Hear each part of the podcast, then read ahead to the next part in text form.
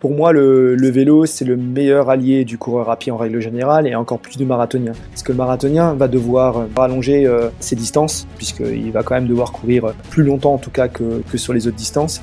Et donc, il va devoir quand même euh, mettre du volume dans ces entraînements-là. Souvent, même, enfin, même si on n'est pas, pas forcément trop pressé par le temps, euh, le volume bah, entraîne forcément un petit peu d'irritabilité là sur l'organisme sur et, de, et de fatigue en règle générale. Et donc, pour euh, éviter euh, un petit peu la casse, et même simplement pour, pour mettre du volume à ces séances, un sport sans impact au sol, comme le, comme le vélo, bah, c'est le meilleur copain. Bienvenue dans le podcast Adversité. Je m'appelle Vincent Pascolo et je suis le fondateur de Missoul, une marque de vêtements de running ultra léger, durable et fabriqué en Europe. Je vais lancer ma première collection en début 2024. À travers ce podcast, j'ai décidé de partir à la rencontre d'athlètes de haut niveau et également de sportifs amateurs qui repoussent leurs limites et qui ont décidé de réaliser des défis aussi fous les uns que les autres. Je suis moi-même un sportif amateur qui repousse ses limites. J'ai réalisé cet été un ultra trail de 100 km en montagne. Dans ce podcast, je vais parler de dépassement de soi, de résilience, de motivation, de préparation physique, de préparation mentale, mais également de sport d'endurance. Donc si tu aimes le dépassement de soi, le sport l'endurance, tu es au bon endroit.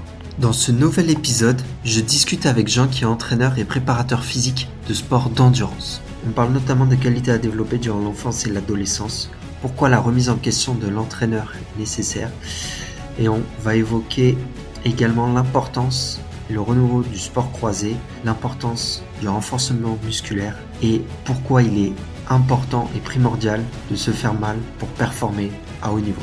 J'en dis pas plus et je laisse maintenant place à l'épisode. Bienvenue sur le podcast Adversité. Aujourd'hui, j'ai le plaisir de recevoir Jean Matra qui est entraîneur et préparateur physique pour les sports d'endurance. Je te remercie d'avoir accepté l'invitation, Jean. Comment vas-tu? Bonjour à tous. Bah, écoutez, euh, écoute, merci de m'avoir invité. Tout va bien. J'espère que toi pareil. Bah oui, merci. Euh, merci à toi euh, d'avoir accepté l'invitation. C'est un épisode que je voulais faire depuis un petit moment, parler un petit peu de d'entraînement, d'avoir le la vision et le recul d'un entraîneur. Euh, donc ça va être très très intéressant. Et puis au passage, au passage, j'en profite pour remercier Lucie qui a permis cette mise en relation. Carrément. Bah écoute, je te laisse te présenter et euh, si tu peux également nous dire un petit peu qu'est-ce qui t'a amené à la course à pied et puis après euh, au sport d'endurance.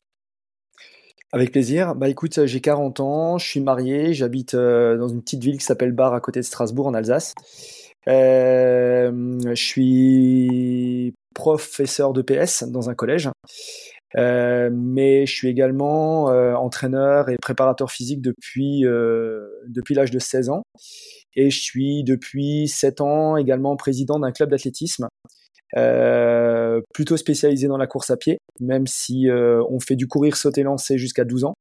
Mais en tout cas, voilà, j'ai trois casquettes. on va dire une casquette éducation et une casquette privée avec une entreprise d'entraînement sportif donc dans les sports d'endurance.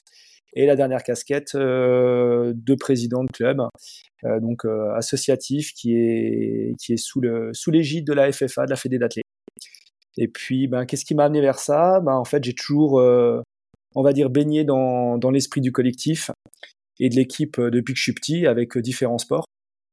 Et puis, à partir de, de 16 ans, ben, ça m'a pris de m'intéresser ben, plutôt à, à l'encadrement plutôt que la pratique en elle-même, avec euh, une rencontre qui a été euh, assez euh, qui a été assez marquante à mes 16 ans. C'était Gérard Box qui était l'entraîneur de, de, Julien Absalon en VTT, pour ceux qui connaissent, qui est un champion qui est pas pas si vieux que ça, hein, puisqu'il a il est parti à la retraite il y a quelques années. Mais voilà, j'avais 16 ans, j'ai rencontré ce, ce gars-là et puis euh, il m'a passionné dans ce qui dans ce qui dans ce qu'il racontait euh, en termes d'entraînement et puis ben 16 ans, j'ai passé mon brevet fédéral 1 et puis puis l'aventure était lancée. Et au fur et à mesure, ça s'est construit euh, de différentes manières, mais autour du du sport et surtout dans un cadre collectif. Ok, très bien. C'est vrai que c'est assez rare d'avoir peut-être des personnes qui s'intéressent aussitôt à la partie encadrement. toi, c'est c'est vraiment cette rencontre qui a été un déclic. Pourquoi t'as pas voulu, on va dire, te concentrer un peu plus sur la pratique? Ben parce que déjà j'étais déjà suis pas forcément très doué en sport. On va dire je suis je suis polyvalent.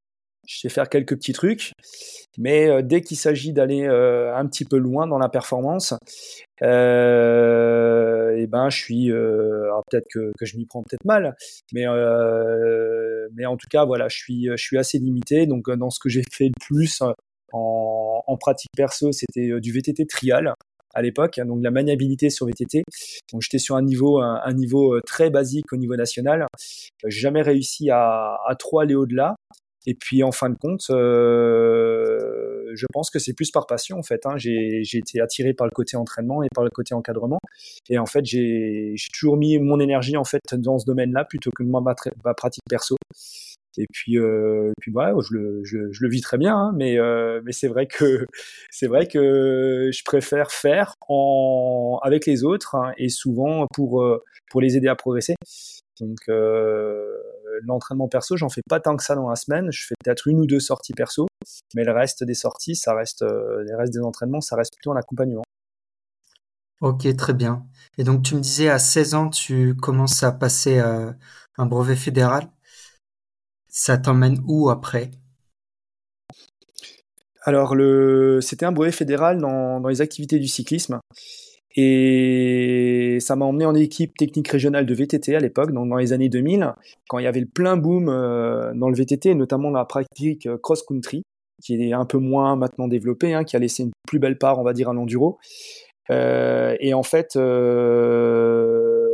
bah ouais, le, VTT se construisait, c'est arrivé aux énormes performances qui ont encore, encore lieu de, des équipes de France. C'était une super, une super époque.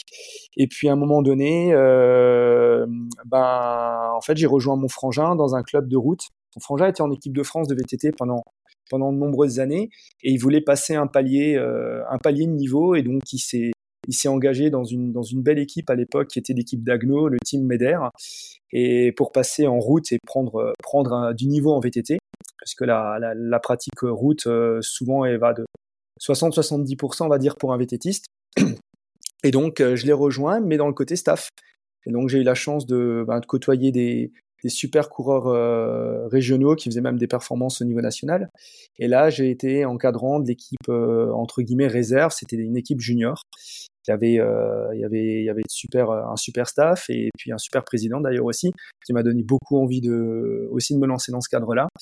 Et puis, bah, j'ai évolué après plutôt dans le milieu vélo route. Et après, ben, les, les études et puis le CAPES qui arrivait m'a fait euh, excusez-moi, prendre un, ben, un poste de prof de PS et donc le temps me manquait. Et donc après, je me suis euh, plutôt centré sur la, sur la course à pied, qui était une pratique que j'ai toujours, euh, que j'ai toujours faite, quoi, en accompagnement des autres sports et parce que, parce que j'adorais ça. Et puis au fur et à mesure, le, mon club d'athlétisme s'est lancé, quoi. Ok, très bien. Et en parallèle, du coup, euh, tu es devenu euh, prof de PS. C'est ça, c'est ça. Donc ça, c'était en 2007. Donc ça faisait déjà euh, 6 ou 7 ans que je travaillais euh, en tant qu'entraîneur euh, ben dans, des clubs, dans club, euh, club VTT, puis après club route. Et en parallèle de ça, j'ai monté mon petit, mon petit, mon petit produit, mon petit, mon petit outil pour pouvoir pour pouvoir suivre des sportifs individuellement et donc pour faire du, du, du plan d'entraînement à distance. Et puis en fait, toutes les choses s'imbriquaient les unes dans les autres, ce qui a fait que ben je pouvais intervenir soit sur, euh, à titre individuel avec des athlètes ou soit euh, dans, un, cadre collectif en club. Donc c'était très varié. Puis après, je suis arrivé au, dans le job de prof de PS qui était une consécration puisque c'était un, un, boulot que j'ai toujours voulu faire aussi. Et là, puis ben, ben j'avais vraiment le, je pense, euh, toute l'étendue possible ben, d'une personne qui aime, qui aime pratiquer quoi donc dans un cadre club, dans un cadre associatif, dans le privé. Donc c'était vraiment un, un tour d'horizon qui est assez complet. Quoi. Ok, très bien, je vois. Et euh, les plans d'entraînement à distance, c'était en quelle année C'était pour euh, situer? Euh, J'ai commencé ça bah, quand j'avais 17 ans, 16 okay. ans, 17 ans. C'était mes premiers. Donc à l'époque, c'était on envoyait des mails quoi, où on faisait ça sur un sur un fichier Word quoi. Donc on envoyait quelques lignes avec avec nos fractionnés dessus.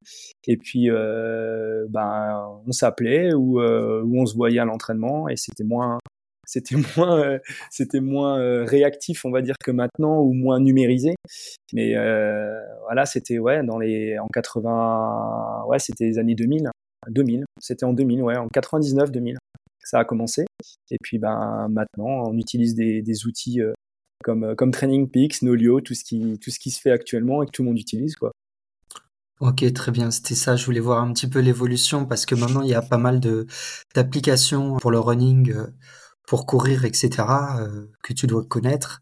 Et euh, c'est vrai, euh, effectivement, il y a Nolio qui existe, une application où on peut avoir un, coaching personnalisé en fonction des, des athlètes. Tout à ok, très bien. Et moi, il y avait une question que je me posais, tu vois, et je pense qu'elle est intéressante parce que on a souvent tendance à penser, c'est pour ça que j'ai essayé de, de mettre un petit peu l'accent sur et de voir la différence entre l'encadrement et la pratique. Mais on a tendance à considérer qu'au final, il faut être très bon pratiquant pour être euh, en fait un, bon entraîneur. Et euh, je voulais savoir, est-ce que tu avais une certaine euh, crise de légitimité ou un syndrome de l'imposteur quand tu es devenu coach?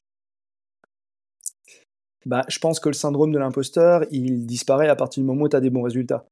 Donc, euh, donc euh, à partir du moment où tu entraînes, tu coaches et tu vois que les, gens progressent, sont contents et puis ils évoluent euh, sur le moyen terme ou le long terme avec toi, c'est qu'il y a, il y a quand même une certaine légitimité à faire. Après, quand je dis que je t'ai, quand, je, que te dis que je t'ai pas très bon en sport, c'est, ça reste relatif. Hein. C'est parce que je fréquente des gens qui, qui sont, qui, qui, qui sont très passionnés, qui font ça et qui ont des résultats qui sont qui sont impressionnants. Après, euh, je dis pas que c'est forcément moi qui les ai coachés, hein, je dis pas ça, hein, c'est pas du tout de la prétention. C'est juste que je fréquente des, des, gens d'un très bon niveau sportif en règle générale, comparativement à moi. Mais euh, non, il y a une distinction, hein, effectivement. Hein, le prof de PS, c'est le meilleur exemple. C'est quelqu'un qui est, qui est capable de transmettre des, des contenus, euh, des contenus d'enseignement, là, mais ça peut être pour l'entraîneur des contenus d'entraînement, euh, sans qu'il les maîtrise, mais qui sait les expliquer. Donc entre faire faire et faire, il y a une différence. Par contre, il faut quand même être pratiquant. Ça c'est sûr, un minimum. Avoir, avoir vécu le geste, ça me semble être la base, bien évidemment, pour pouvoir, pouvoir, pour pouvoir l'enseigner derrière. Après, avoir un geste de haut niveau, ça c'est encore une autre chose. Quoi. Mais savoir l'expliquer, ça peut être aussi une performance. Ok, très bien. Et dans tes premières années, Comment ça se passe? Tu, euh, tu euh, par exemple, tu me parlais de l'équipe de France euh, réserve. Tu observais beaucoup avant de d'arriver à avoir une certaine, un certain bagage technique? Comment tu as étoffé, on va dire, ton ta technique? Bah là, c'est sûr que les lectures et les rencontres de différents scientifiques, de différents entraîneurs, de coachs euh, des différentes formations que tu peux vivre reste reste une base pour pouvoir apprendre des choses puisque tout vient pas tout vient pas comme ça. Et puis, ben, oui, il y a, le savoir hein, qui est à acquérir, ça c'est évident, et c'est quelque chose qui est sans fin. Donc, on, on, cesse de, on cesse de, on cesse jamais de progresser et d'apprendre des choses au contact des autres. Mais le, mais oui, bien sûr, l'expérience le, après sur le terrain euh, de ce qui est bien et ce qui, et ce qui est pas bien aussi t'inculque calcule pas mal de pas mal de pas mal de progrès aussi. Donc il y a il y a des deux. Hein. Il y a il y a il y a tout ce que tu peux acquérir euh, de manière directe, on va dire, avec euh, avec ces formations, des livres, les rencontres, et puis des choses qui prennent un peu plus de temps, comme euh, bah, comme l'expérience et le fait de vivre de vivre son entraînement et de voir un peu où ça où ça te mène. Ok, très bien. Selon toi, quel est le rôle d'un entraîneur? Le rôle d'un entraîneur, bah, je pense que bah, déjà, c'est de mettre, euh, c'est de mettre le, pied à l'étrier à, quelqu'un qui, demande ses services, donc d'apporter son, expertise bah, dans son domaine sportif.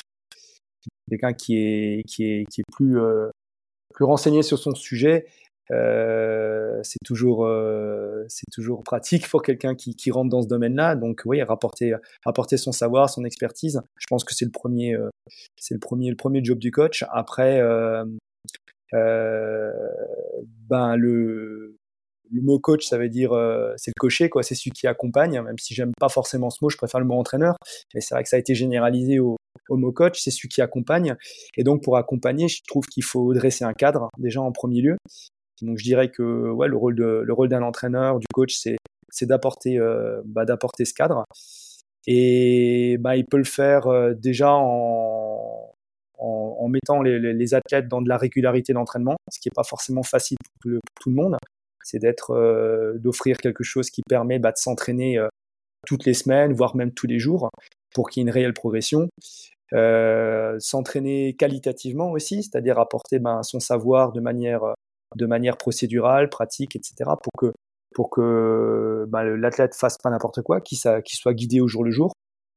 Et puis méthodiquement, je dirais aussi qu'il apporte sa touche personnelle dans, quelque chose qui est connu euh, qui est connu par tous, parce qu'un cadre d'entraînement, une planification annuelle, euh, tout le monde peut vite l'acquérir. Après, euh, la manière de la diriger, de la planifier dans l'année, c'est vraiment quelque chose de personnel.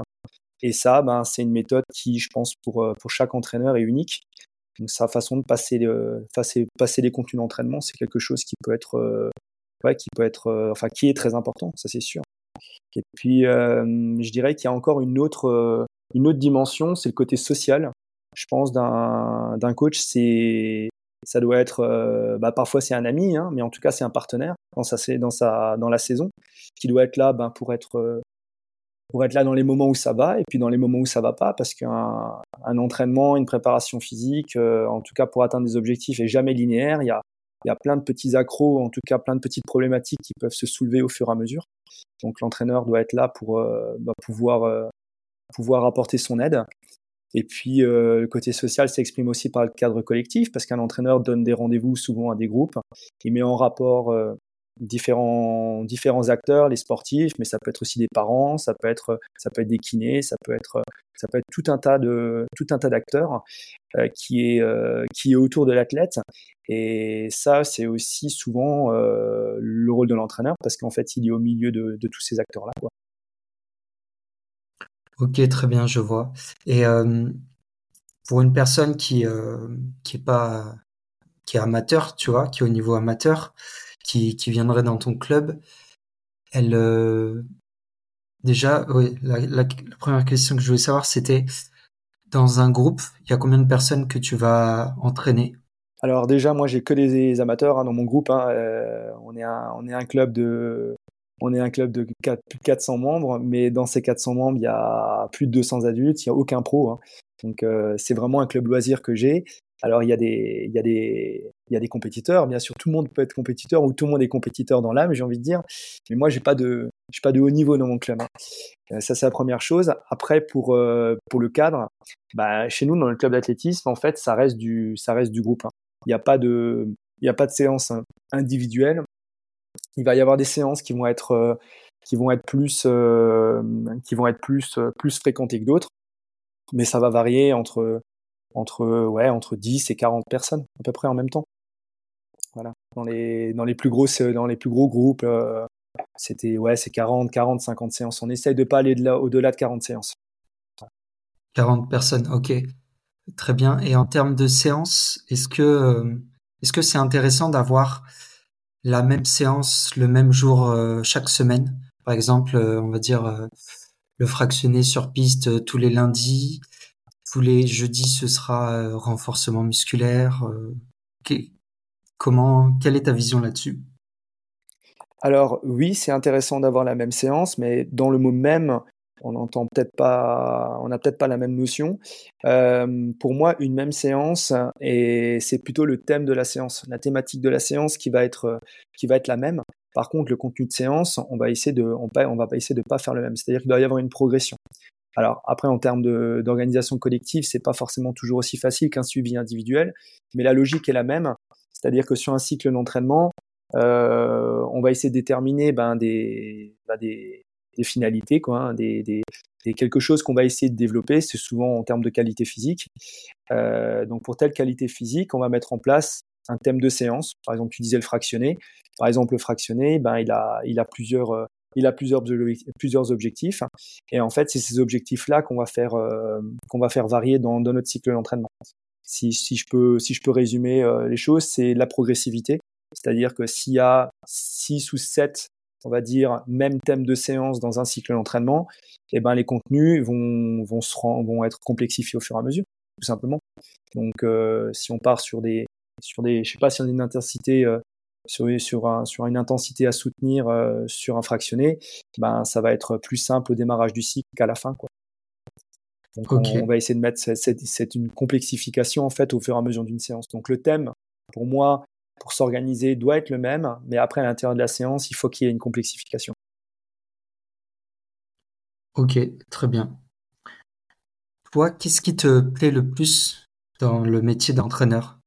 C'est de pouvoir partager, c'est de pouvoir euh, faire progresser Alors ça c'est je sais pas si on peut euh, je sais pas si on peut enfin je sais pas si je vais être en mesure de d'identifier en tout cas d'isoler euh, un, un, levier particulier ou en tout cas un, un ressenti particulier. Mais ouais c'est tout ça.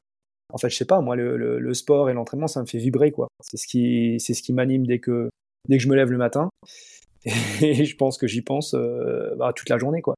Donc euh, c'est il y a, y, a, y a, plein de choses. Mais ouais la première chose je pense c'est le partage effectivement comme tu l'as dit euh, le fait de se retrouver quelle que soit euh, son expérience quel que soit son âge quel que soit son sport quelle que soit sa culture euh, à partager un même effort je trouve ça beau tout simplement.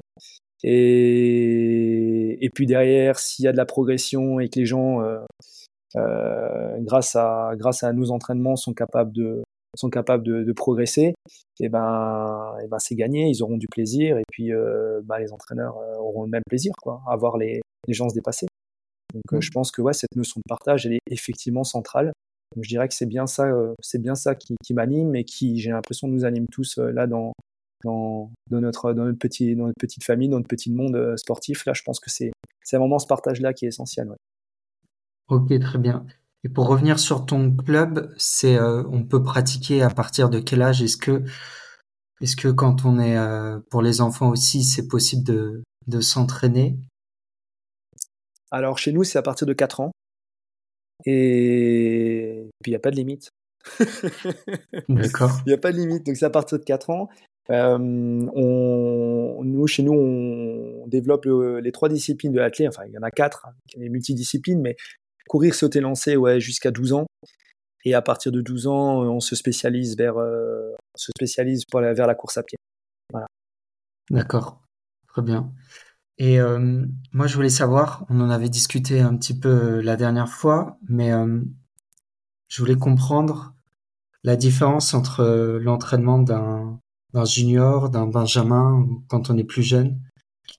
Ou qu'est-ce qui change et où est-ce que tu mets l'accent?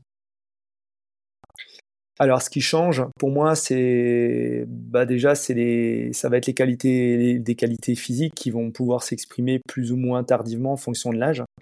En fait, le corps a besoin de maturité. Donc, euh, je donne un exemple. Euh, avant 10 ans, euh, il va y avoir un gros besoin de vitesse chez, les gamins. Donc, tout ce qui va être, tout ce qui va être bah, sprint, c'est des choses qui sont, qui sont essentielles à faire et qui sont essentielles à développer. Et puis après, euh, à partir de la de la de l'arrivée de la puberté, euh, l'endurance va va en prendre un coup. les capacités d'endurance vont prendre un coup. Et c'est justement un âge charnière où on va pouvoir le développer. Donc à partir de à partir ouais de 13 14 ans, euh, les enjeux de vitesse sont déjà un petit peu passés. Par contre, voilà, les enjeux de les enjeux d'endurance, donc vraiment le développement de la filière aérobie sont sont, primordiales parce que c'est à, à, ce moment-là que se fixe, se fixe des, des qualités euh, qui vont, qui vont rester toute la vie. Quoi. Puis bah, dans, les, dans les plus petits âges, bah, ça va être plutôt des, des capacités d'adresse, quoi, de coordination, d'équilibre, ce genre de choses-là. Et à partir de 16 ans, bah, on peut rentrer ouais, dans, le, dans le travailler, dans, le, dans, dans des exercices de, de fractionner pur et dur, comme on peut le retrouver chez les adultes. Mais euh, ça, c'est ce qui doit organiser, je pense, la, la, les contenus d'entraînement, on va dire, des, des, entraîneurs, des différents entraîneurs.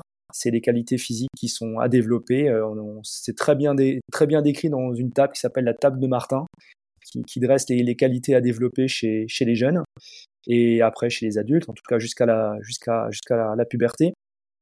Et, euh, et puis au-delà de ça, euh, même si je trouve que chez les adultes, c'est toujours, enfin, il faut l'avoir au centre de, de ses réflexions, mais c'est le plaisir qui doit guider, euh, qui doit guider le jeune, quoi. Parce que le, le gamin qui court, euh, c'est souvent pas parce qu'il est poursuivi par par ses par ses copains derrière lui, euh, souvent en cours, au collège, il y a des gamins qui aiment pas courir naturellement, mais qui adorent derrière, courir derrière un ballon au football, quoi, par exemple. Ah oui. Donc c'est parce qu'il y a la notion de plaisir qui guide cet effort. Et souvent, euh, enfin, on va pas retrouver tous les gamins qui ont envie de courir pour courir, pour les ressentis que ça provoque. C'est souvent parce que euh, ils utilisent la course pour faire autre chose. En fait, le fameux, euh, le fameux loup dans la cour de récréation où ils se courent après pour se toucher.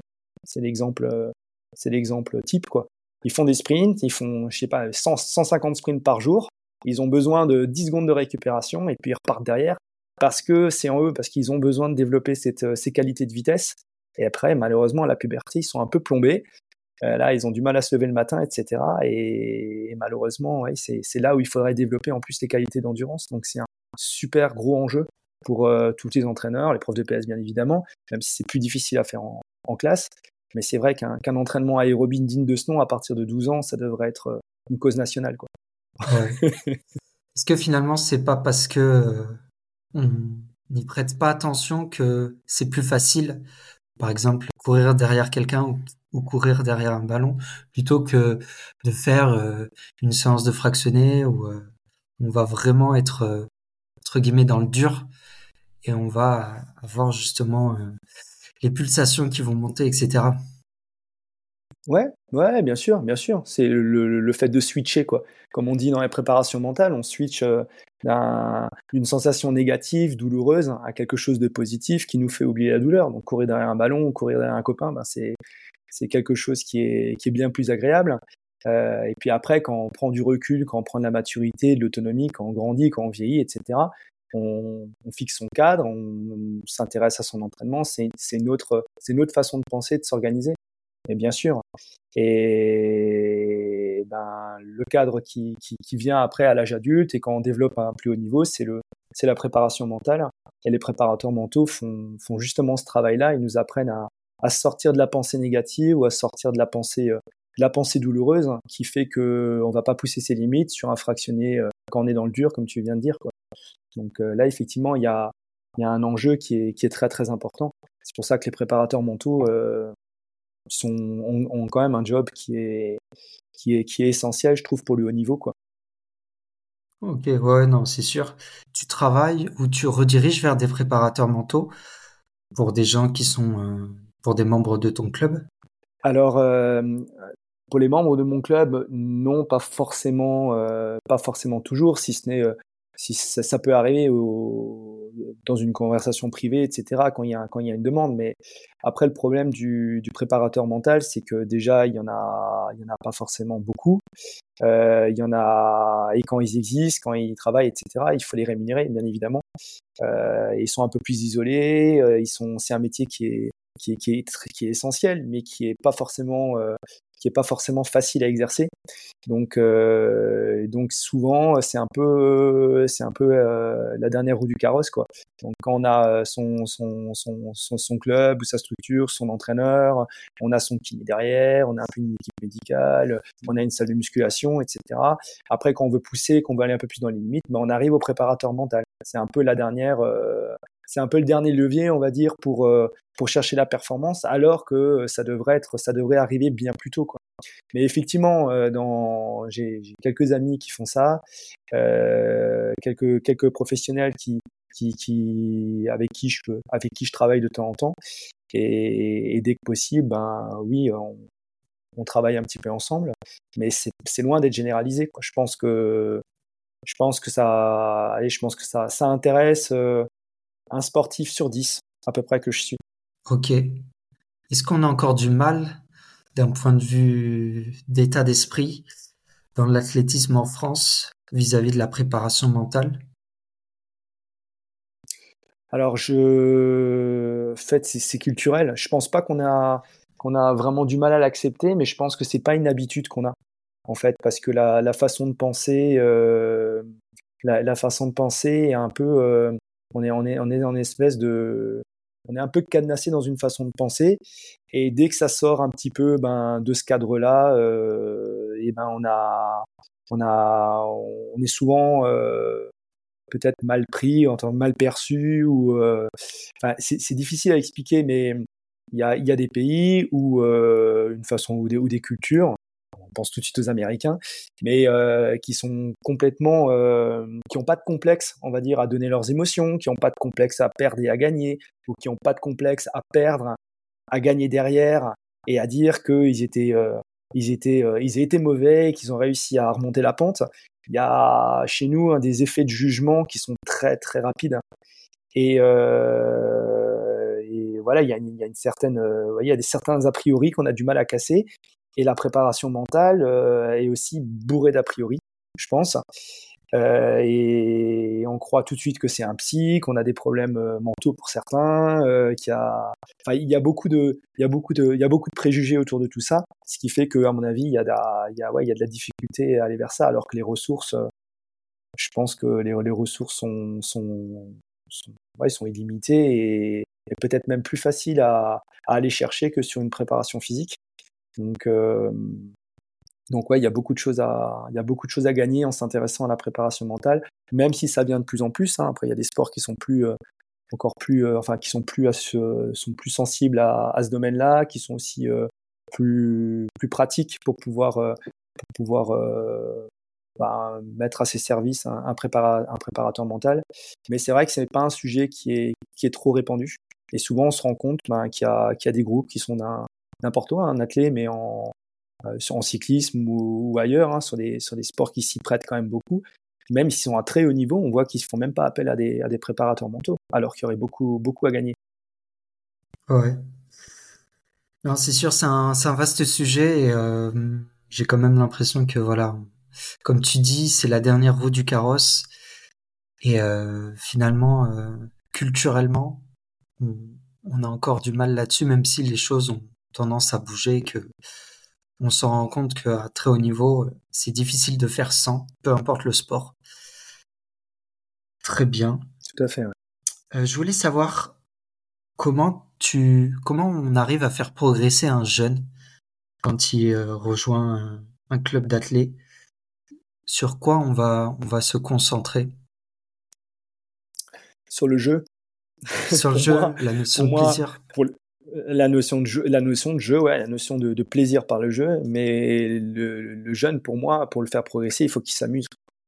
Et, l'amusement provoque du provoque du plaisir. Et, et on peut jouer sur euh, sur beaucoup de leviers pour euh, pour euh, pour faire ça. Alors de manière assez assez assez critiquée, euh, tu sais peut-être, la FFA, elle a interdit les classements jusqu'à jusqu'à 9-10 ans, à catégorie éveil, euh, au-delà de la catégorie éveil. Euh, donc c'est des courses, euh, il peut y avoir, je parle de la course à pied, hein, donc c'est des courses sans, sans, classement, tout le monde a une médaille à l'arrivée. donc il y a beaucoup de parents qui ont du mal à comprendre cette logique-là, mais ce qu'il faut savoir, c'est qu'un c'est qu'un gamin quand il court, il court pas forcément pour être premier, il court parce que euh, bah parce que ses copains ils courent, il a envie de faire un, il a envie de faire un petit peu de même, il court peut-être parce que parce qu'il y a une mascotte devant, il court parce que euh, parce que ouais, peut-être qu'il a qu'il a il prend du plaisir juste à aller vite, à sentir le vent dans les cheveux, dans les oreilles, euh, à sentir ses jambes accélérées, etc. Euh, mais euh, je crois qu'effectivement la notion d'arriver premier, elle est pas elle est pas toujours instinctive, naturelle. C'est souvent les parents qui leur mettent ça dans la tête. Et je dis pas qu'il n'y a, a, pas de plaisir à arriver premier, hein, bien évidemment. Mais je pense que si c'est le plus tard possible, c'est mieux. Par contre, euh, ouais, arriver à arriver à, à jouer, euh, à jouer et prendre du plaisir parce que parce qu'on joue, je pense que c'est c'est vecteur de progrès. Donc ça, je pense que c'est c'est vraiment l'essentiel. Et puis euh, bah après lui donner la, la régularité, hein, lui donner euh, lui donner l'habitude de lui donner l'habitude de, de faire du sport tous les jours. C'est quelque chose pour moi qui est qui est essentiel. Hein. Et, au fur et à mesure, le, bah, le corps il s'imprègne, il sait que on a envie de faire du sport tous les jours, qu'on a envie de bouger tous les jours, et puis après ça devient une habitude de vie. Et théoriquement, euh, bah, avec la avec la, la maturité corporelle, ben, les progrès les progrès arrivent. Quoi. Ok, ça marche. Tu penses à partir de quel âge, du coup, l'enfant, les enfants, ils vont avoir cette notion de, de classement, de finir premier? C'est difficile à dire hein, parce que pour moi c'est quelque chose qui est euh, qui est influencé par les par les adultes, par les parents, par le par le par le par l'environnement, par le par notre société, le fait d'arriver premier.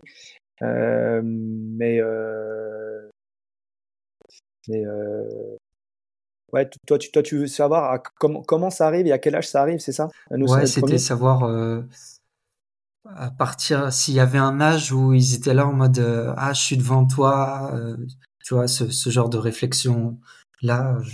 bah En fait, t'en, t'en, trouves à tous les âges. Hein. Il y a, moi, j'ai deux filles euh, de 4 ans et de 8 ans. Elles n'ont pas trop, euh, elles ont pas trop cette notion de vouloir arriver première. Puis après, ben, je rencontre des, je rencontre des enfants qui, pour eux, pour qui c'est essentiel de gagner, quoi, qui ont, qui ont ça en eux. Donc c'est, c'est pas, c'est pas, c'est pas quelque chose qui est, que tu rencontres tout le temps, qui est, régulier. Mais tu as, de tout. Donc, euh, je, je, je, vais avoir du mal à répondre à ta question de manière juste. En fait, il peut y avoir des gamins de 4 ans qui ont envie d'être premiers, comme il y a des gamins de 14 ans qui vont avoir une furieuse envie de s'entraîner pour pouvoir gagner une course. Et puis, il y a d'autres, sur ces deux âges-là, il y a d'autres gamins qui vont pas l'avoir et qui veulent juste courir pour le plaisir. Et j'ai envie de dire, en fait, c'est un peu comme les adultes. Il y a des gens qui sont compétiteurs, qui, qui ont envie d'aller chercher, euh, qui ont envie d'aller chercher la boîte, et puis d'autres pas, quoi. ouais, ça marche. Et tu disais euh, que les enfants euh, faisaient du sport tous les jours. En tout cas, c'est bien s'ils en font tous les jours. J'imagine que, enfin voilà, euh, plus tu te rapproches de l'adolescence, plus tu vas, bah, c'est dans tous les sports en fait. dans certains sports où tu es en club, tu vas voir enfants ou ados, ados adultes. Donc j'imagine que à partir de l'adolescence, on va avoir des entraînements qui se rapprochent le plus des adultes? Ouais, tout à fait, ouais, bien sûr. À, partir de l'âge de la puberté, on commence à rentrer dans des, dans des entraînements qui sont, je dirais, qui ressemblent quand même à ceux des adultes, hein, malgré tout, hein, même si l'adolescent c'est pas pas un adulte en miniature, mais on va retrouver ces notions de, on va retrouver ces notions de fractionné, de travail intermittent, euh, de, de charge progressive. Euh, on, va quitter, on va dire, des, grandes phases d'entraînement, euh, on va dire un peu générales, où on va chercher des, des entraînements un petit peu mixtes, euh, où on va chercher à, à, développer plutôt euh, plutôt certaines filières. Là, on va avoir une, une mixité de séances, une, une, pluralité de séances et une progressivité dans les séances qui, qui, va se rapprocher de celle des adultes à partir de, la, de, la, catégorie minime. Quoi. À partir des minimes, ça commence à devenir construit. Et puis après, quand on rentre dans la catégorie cadet, là, ça devient des entraînements qui sont, qui sont pour moi pratiquement ceux, euh, pratiquement ceux des, adultes, avec, euh, bah, avec des temps et des, et des, des, temps de fractionnés qui sont, qui sont, qui sont importants. Mais parce que le, parce que le, le système corporel le permet, qu'il arrive avec une certaine maturité, que le squelette, les tendons sont déjà un peu renforcés, etc., et que ça s'y prête, quoi. Mais avant, ça reste, faut que ça reste du, de la pratique polyvalente, on va dire, et pas encore spécialisée. Ok, très bien. Je voulais savoir, toi en tant qu'entraîneur, comment tu progresses? Est-ce que ça t'arrive encore de te remettre en question et d'adapter tes, entraînements ou tes plans d'entraînement? Tous les jours. Tous les jours, je me remets en question. Euh, tout simplement parce que, parce que les, ben, il y, a des, y a des nouvelles tendances, il y a des, des, évolutions euh, sur tous les domaines dans, dans les sportifs. Euh, je sais pas, ce, qui, ce, qui, ce qui me marque beaucoup, c'est c'est dans les sports d'endurance le, le, rajeunissement des performances mondiales. Euh, c'est quelque chose qui est, euh, qui est, assez, qui est assez marquant. On, on, a vu ça en cyclisme déjà depuis, depuis une dizaine d'années, alors qu'à l'époque, c'était des, on va dire, des trentenaires ou des plus de trentenaires qui, qui gagnaient des grandes courses. On voit ça en, en course à pied maintenant avec, avec le record là de, sur marathon de Kipton à 23 ans il y, a, il un rejaunissement et donc ça veut dire qu'il y a, il peut-être des évolutions qui se passent au niveau de la, méthodologie de l'entraînement, de la façon de faire, du matériel. Donc euh, la remise en question, elle est, permanente, c'est sûr. Après une remise en question, en tout cas, en tout cas un intérêt pour, évoluer et comprendre les choses. Ça, c'est sûr. La, la, planification, euh, elle est pareille, hein, elle a énormément évolué entre mes études il y a, il y a 20 ans et maintenant on planifie plus de la même manière. À l'époque, c'était des planifications traditionnelles. Maintenant, il y a la planification isurine qui est encore un peu floue, mais qui arrive, euh, qui arrive aussi sur le, qui arrive, qui, qui, qui a un peu plus tendance, j'ai envie de dire, donc des, la planification sur des, sur des cycles beaucoup plus rapides dans l'année, euh, c'est des nouvelles tendances qui, qui, interpellent. Et puis, bah, a priori, ça a l'air de, de fonctionner. Quoi. Je me rappelle à l'époque de Mofara, euh, quand, il est, quand, il, quand il régnait un peu sur ses distances, on parlait d'énormément de force max, où il s'entraînait euh, énormément en salle de musculation à développer la force max, alors qu'il était, euh, alors qu'il est tout fin, quoi. Pourtant, la force max à l'époque, on disait qu'un entraînement c'était réservé pour pour des athlètes de, de, de, gros gabarits sur des, sur, des sports de, sur des sports de force, plutôt des sprinters, etc. Et les marathoniens sont arrivés sur des entraînements avec la force max en salle. Ça a changé aussi un petit peu les choses. Quoi. Voilà, c'est des, des exemples d'évolution qui fait que tu es obligé de t'interroger en permanence. Quoi. Ouais, non, c'est sûr. Et puis, euh, si, on commence à parler de, de choses où, qui ont un petit peu chamboulé l'univers du running, euh, il y a le, fi euh, le film, le livre Born to Run qui a un petit peu euh, chamboulé le l'univers du running par rapport à la chaussure, par rapport à une approche minimaliste, etc. Donc euh, c'est un. Ouais, tout à fait. Il y a tout à fait. Il y a des il y a des visions qui sont qui sont hyper différentes. Euh, on, on peut voir aussi euh, là ces dernières années que que les sports croisés ont, ont, aussi un peu changé un petit peu changé la donne euh, parce qu'on voit que que souvent ben la pratique d'un entraînement unique euh, ou dans une seule discipline a, parfois tendance à apporter des blessures, même, euh, même si, euh, même si c'est pas recherché et que c'est pas le cas pour tout le monde. Mais les sports croisés, pour moi, restent, pour moi, reste l'avenir, l'avenir de l'entraînement. Et il y a plein de plein d'athlètes, même qui sont pas dans ma discipline, qui le prouvent. Quoi. puis bah, il y en a un qui est spécialiste en athlétisme des sports croisés parce que c'est sa discipline, mais Kevin Mayer, euh, même s'il flirte avec les blessures, s'en sort quand même euh, super bien et ça reste quand même euh, la référence, la référence française en athlétisme actuellement. Et lui, voilà, c'est un adepte, c'est un adepte des sports croisés par exemple. Quoi. Ouais, c'est sûr.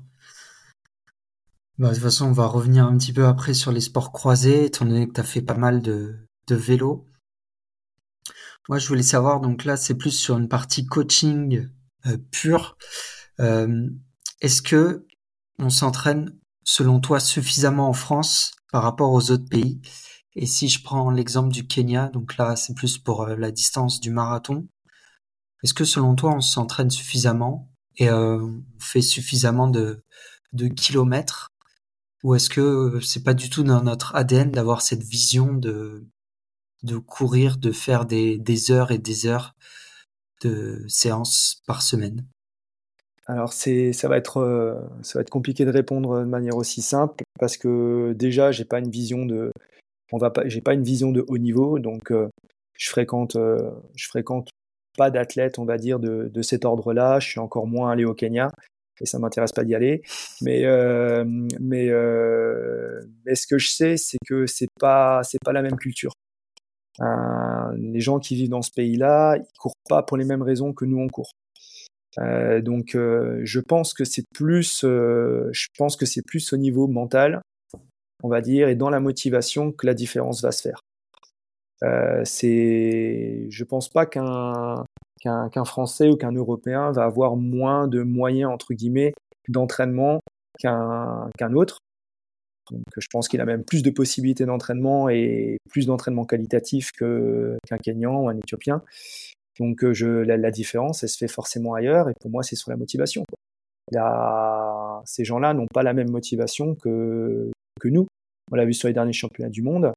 Euh, il n'y avait pas que la France hein, qui était en, en, difficulté dans les, dans les performances de haut niveau, mais il y a, y a voilà, on voit que on voit que l'Afrique est, est, est au-dessus, et au-dessus parce que c'est des, des gens, ouais, effectivement, qui ont ça dans l'ADN du pays, parce que c'est une culture. Ils ont la culture de se faire mal, ils ont la culture de la culture d'être champion, quoi, et pas être un très bon sportif ou un ou un excellent sportif ou un sportif de haut niveau. Mais euh, ils vouent leur vie à ça, et c'est pratiquement, euh, c'est pratiquement, euh, ils mettent leur vie peut-être euh, pratiquement à chaque séance. Donc euh, pour moi, c'est le degré de motivation qui, qui va être différent en athlétisme, parce que ouais, pour être un bon athlète, bah, faut savoir se servir, il faut savoir sortir les tripes. Hein. C'est des gens qui sont hors du commun, hein, qui, qui, peuvent pousser aussi loin leur effort. Et, et y a, il faut forcément une très bonne motivation pour se faire aussi mal. donc les motivations, pour moi, elles diffèrent. Donc euh, je pense pas que ce soit une question de, une question d'entraînement, mais plutôt une question de motivation et de volonté. Ok, très bien. Pourquoi courir lentement est indispensable pour courir plus longtemps selon toi?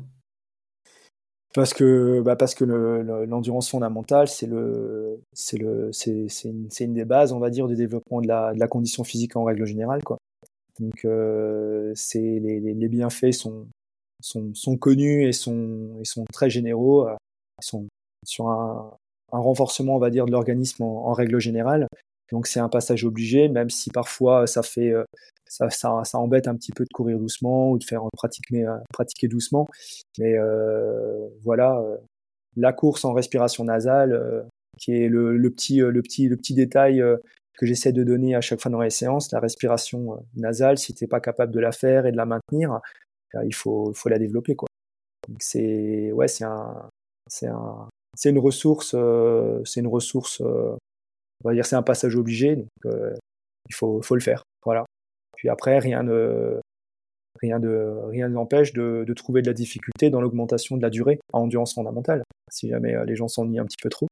Et euh, ouais, le footing euh, easy run, ben c'est, quelque chose qu'il faut, qu'il faut, qu'il faut développer euh, au moins à la, base de toute préparation, quoi. Et y revenir dessus euh, assez régulièrement si parfois on est dans des cycles un peu plus intenses.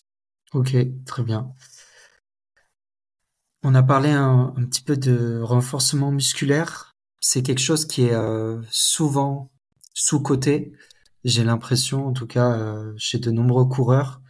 Toi, est-ce que c'est quelque chose que tu mets en place en fin de séance? Est-ce que ça peut être intéressant de le mettre en place en fin de séance, sachant que si on fait une séance dédiée, il y aura peut-être un peu moins de monde? Comment C'est quoi ta vision des choses là-dessus?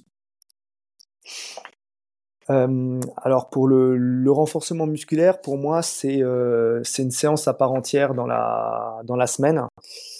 Euh, même si euh, même si les gens euh, le voient pas forcément comme ça donc tu vas tu vas souvent avec un, un, on va dire avec avec parcimonie parce que c'est pas ce qui intéresse le plus mais malheureusement on va dire que la ouais la la, la, carcasse de la carcasse de voiture, le elle est aussi importante que le moteur qu'il y a dedans quoi.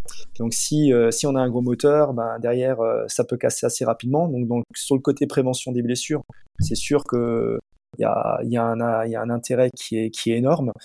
Mais euh, mais après euh, c'est aussi la possibilité de transformer tes, tes séances de préparation générale en séances de préparation physique spécifique. C'est-à-dire toujours d'avoir une orientation vers la PPG. Et moi, c'est un petit peu euh, ce que ce que j'aime bien faire. Euh, donc par exemple, tu vois, la séance de fractionné longue qu'on a au club, comme tu disais le mardi, et eh ben souvent dans les temps de transition, de, récupération active entre des fractions, j'intègre des exercices euh, avec ces dominantes là. Donc en fait, on fait pas de la polarisation sur un thème. Je prends généralement deux ou trois thèmes et tous les coachs de notre club font à peu près la, enfin ils sont sous la même on a, on a un peu la même envie, c'est-à-dire que euh, on va pouvoir faire un apport technique, on va pouvoir faire un apport musculaire, un apport, euh, je sais pas, euh, proprioceptif. donc on intègre des petits exercices et souvent, ben, quand il y a des gens qui viennent d'un autre club et qui viennent sur une séance de, de, course à pied, par exemple mardi, ils disent ah mais vous faites de la PPG. Et je dis bah non, c'est pas de la PPG, c'est plutôt de la PPS, mais oui, ça apporte effectivement. Ouais, mais j'ai pas envie, euh, j'ai pas envie de faire, euh, j'ai pas d'exercice de mobilité entre euh, entre mes séries de 1000 mètres. Et je dis bah écoutez, c'est notre vision des choses. Nous on a on aime bien intégrer ça sur des même sur des séances de course. Et puis euh, on voit que que ça marche pas trop mal. On le fait en trail aussi puisqu'on a on a la, la les mêmes les mêmes quantités de, le même nombre de séances en trail aussi. Et c'est pareil, on fonctionne aussi par atelier sur certaines séances, pas sur toutes, mais dès que possible. Et donc, je dirais que c'est plus de la PPS que de la PPG. On va dire c'est souvent, souvent orienté. Le but du jeu, c'est de transférer, on va dire, le plus rapidement possible le gain euh, de la séance de, de, préparation physique, on va dire, vers, euh, vers le sport, euh, la course à pied ou vélo, etc. Donc, créer tout de suite ce transfert, quoi. Et nous, c'est comme ça qu'on le voit. Voilà. Même si on a une séance de, de PPG identifiée, hein, bien évidemment. Mais on essaie de mettre de la PPG aussi dans nos séances de course. Ok, je vois. D'accord. Et, euh, et pour chaque, euh, par exemple, si on prend l'exemple du fractionné, donc pour chaque séance de fractionné, vous allez euh, inclure un peu de PPG à l'intérieur? Ouais, pas forcément toujours, mais franchement, dès qu'on peut, oui. Alors, il y, a plusieurs intérêts à faire ça. Hein. Déjà, c'est faire faire de la, c'est faire faire de la, préparation physique euh, aux gens de manière un peu, euh, un peu, euh, un peu cachée. Donc, on utilise des temps de récupération pour pouvoir transmettre un petit contenu technique, je sais pas, le, la mobilité des épaules pour bien utiliser des bras propulseurs, par exemple, un travail de, un petit travail proprioceptif pour faire travailler, pour renforcer un petit peu la cheville, ce, genre de petits exemples-là, on va les mettre un petit peu partout. Et puis euh, ben là, ça, ça passe plutôt bien. Et puis les gens qui s'y intéressent ou qui partent vers des, suivis d'entraînement un peu plus perso, et ben là, on ira développer euh, de manière beaucoup plus euh, beaucoup plus prononcée, on va dire, ce, ce secteur-là, quoi, avec des vraies séances, par exemple, de proprioception, ou avec une vraie séance de renforcement musculaire en salle, ou une ou des séances de force en côte, etc. Donc on va apporter on va parce que ouais, les, des séances plus fonctionnelles, on y arrive aussi parce que delà de la, de la préparation physique euh, spécifique, en tout cas une séance de PPS, euh, pouvoir faire par exemple de la musculation euh, sur le vélo, c'est encore mieux parce que là on va pouvoir s'approcher encore plus du geste du coureur à pied avec ce mouvement cyclique, tout en travaillant la force. En plus en chaîne fermée, assis sur le vélo, c'est moins traumatique. Donc c'est encore un exemple de d'outils que j'utilise beaucoup quoi. Donc euh, ça reste de la préparation physique sur un vélo, mais on se rapproche encore un petit peu plus de la course à pied puisque les jambes, puisque les jambes tournent un peu comme le coureur à pied qui court. Quoi. Ok, donc euh, si je résume un petit peu, il y a vraiment une euh, variété au niveau des, du renforcement musculaire. Donc ça peut être très bien aller en salle, comme ce que tu disais, ou, ou vraiment faire une préparation, j'ai envie de dire, euh, sans matériel, ou euh, en essayant de faire travailler les, les jambes en faisant du vélo, en montée. Donc euh, c'est vraiment... Ouais, tout à fait. Bah, dans, une, dans une saison, le but du jeu, c'est d'avoir d'avoir le moins possible de monotonie. Et, et ça, ben, c'est comme tout coach, euh, il faut, faut créer ses séances, on peut tout imaginer, mais c'est sûr qu'en termes de, en de développement de la force, puisque ça reste, ça reste un axe de, un axe d'entraînement qui est, qui est primordial, euh, on peut très bien faire de la force statique, par exemple sur sur des séances de renfort très classiques, on va pouvoir travailler en salle avec la chaise, ce genre d'exercice très basique à la portée de tout le monde, mais on va pouvoir après euh, passer sur sur quelque chose d'un peu plus fonctionnel en passant de la chaise vers je sais pas, vers un, vers un home trainer qui est juste à côté pour pouvoir faire un transfert de force, on va pouvoir faire bah, derrière de, la course, euh, de la course, je sais pas, dans les escaliers, etc., pour avoir de la force cette fois dynamique. Et puis après, quand, quand on est sur une, euh, on va dire un, certain, euh, un certain palier qu'on voit qu'on qu gagne plus forcément en force, ben, il y a la nécessité de passer en salle de musculation pour là aller vers des, des exercices très spécifiques avec de la charge guidée, mais qui nous sécurise, la charge lourde, hein, guidée, etc.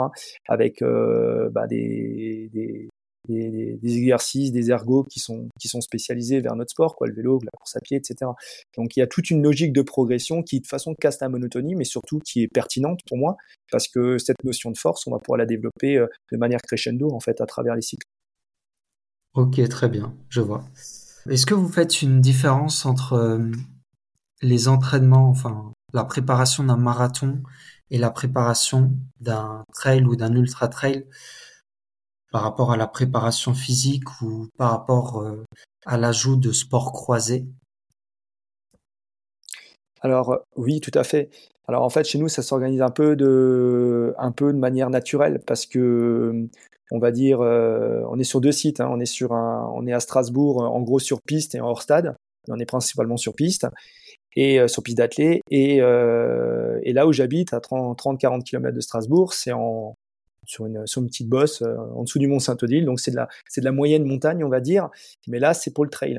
Donc dans tous les cas, déjà les entraînements sont soit en montagne, soit sur le plat. Donc déjà ça se fait ça se fait de manière, j'ai envie de dire un peu naturelle.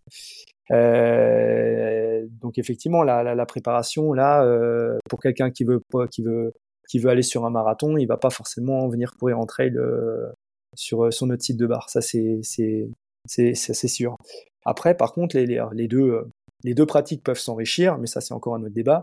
Mais bien évidemment, les, je sais pas la différence entre un, entre un, entre un trail et, et, un marathon est plutôt énorme puisque c'est pas c'est pas c'est pas le même sport, c'est pas la même gestion, c'est pas les mêmes allures, euh, c'est pas forcément les mêmes qualités physiques. Donc l'entraînement est pas totalement différent, mais il est très différent. Ça, c'est sûr. Et encore plus si on va de l'ultra. Là, on quitte, euh, là, on quitte encore, euh, on, a, on accède encore à un autre, un autre monde et avec d'autres enjeux, avec, euh, avec d'autres stratégies. qui sont même parfois peut-être parfois plus complexes, enfin même sûrement sûrement plus complexes qu'une préparation marathon encore. Ok, je vais, vais peut-être préciser ma question et puis partir en fait de mon expérience. Donc cet été, j'ai fait un ultra trail de 100 km en montagne, donc un ultra assez technique. Et donc pour m'entraîner, donc j'ai fait quand même pas mal de vélo, de, du renforcement musculaire à la maison, et en fait et aussi des séances en côte.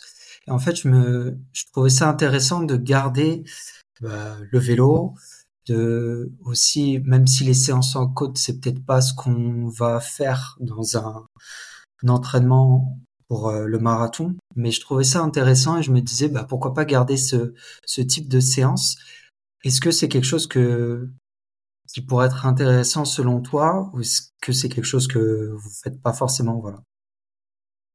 Donc on est bien d'accord, pourquoi pas garder certaines séances de trail, d'ultra? Pour préparer un marathon, on est d'accord, hein, c'est ça, la, question. Si, si, tout à fait. Il y a des séances qui sont, ce que je te disais, c'était un autre débat, mais c'est la discussion qu'on peut avoir. Il y, a des, il y a des séances qui sont hyper, euh, hyper riches.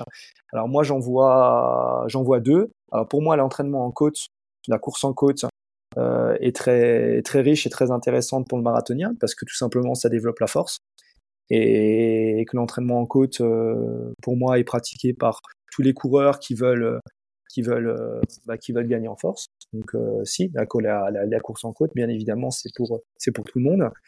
Euh, après, de manière, bien sûr, adaptée hein, en fonction de ce que tu vas, ce que tu vas développer. Mais tu peux courir de mille façons en côte. Il y a mille exercices possibles pour, pour mille résultats possibles. donc ouais, c'est une séance que tu, que tu fais bien de garder pour préparer un marathon.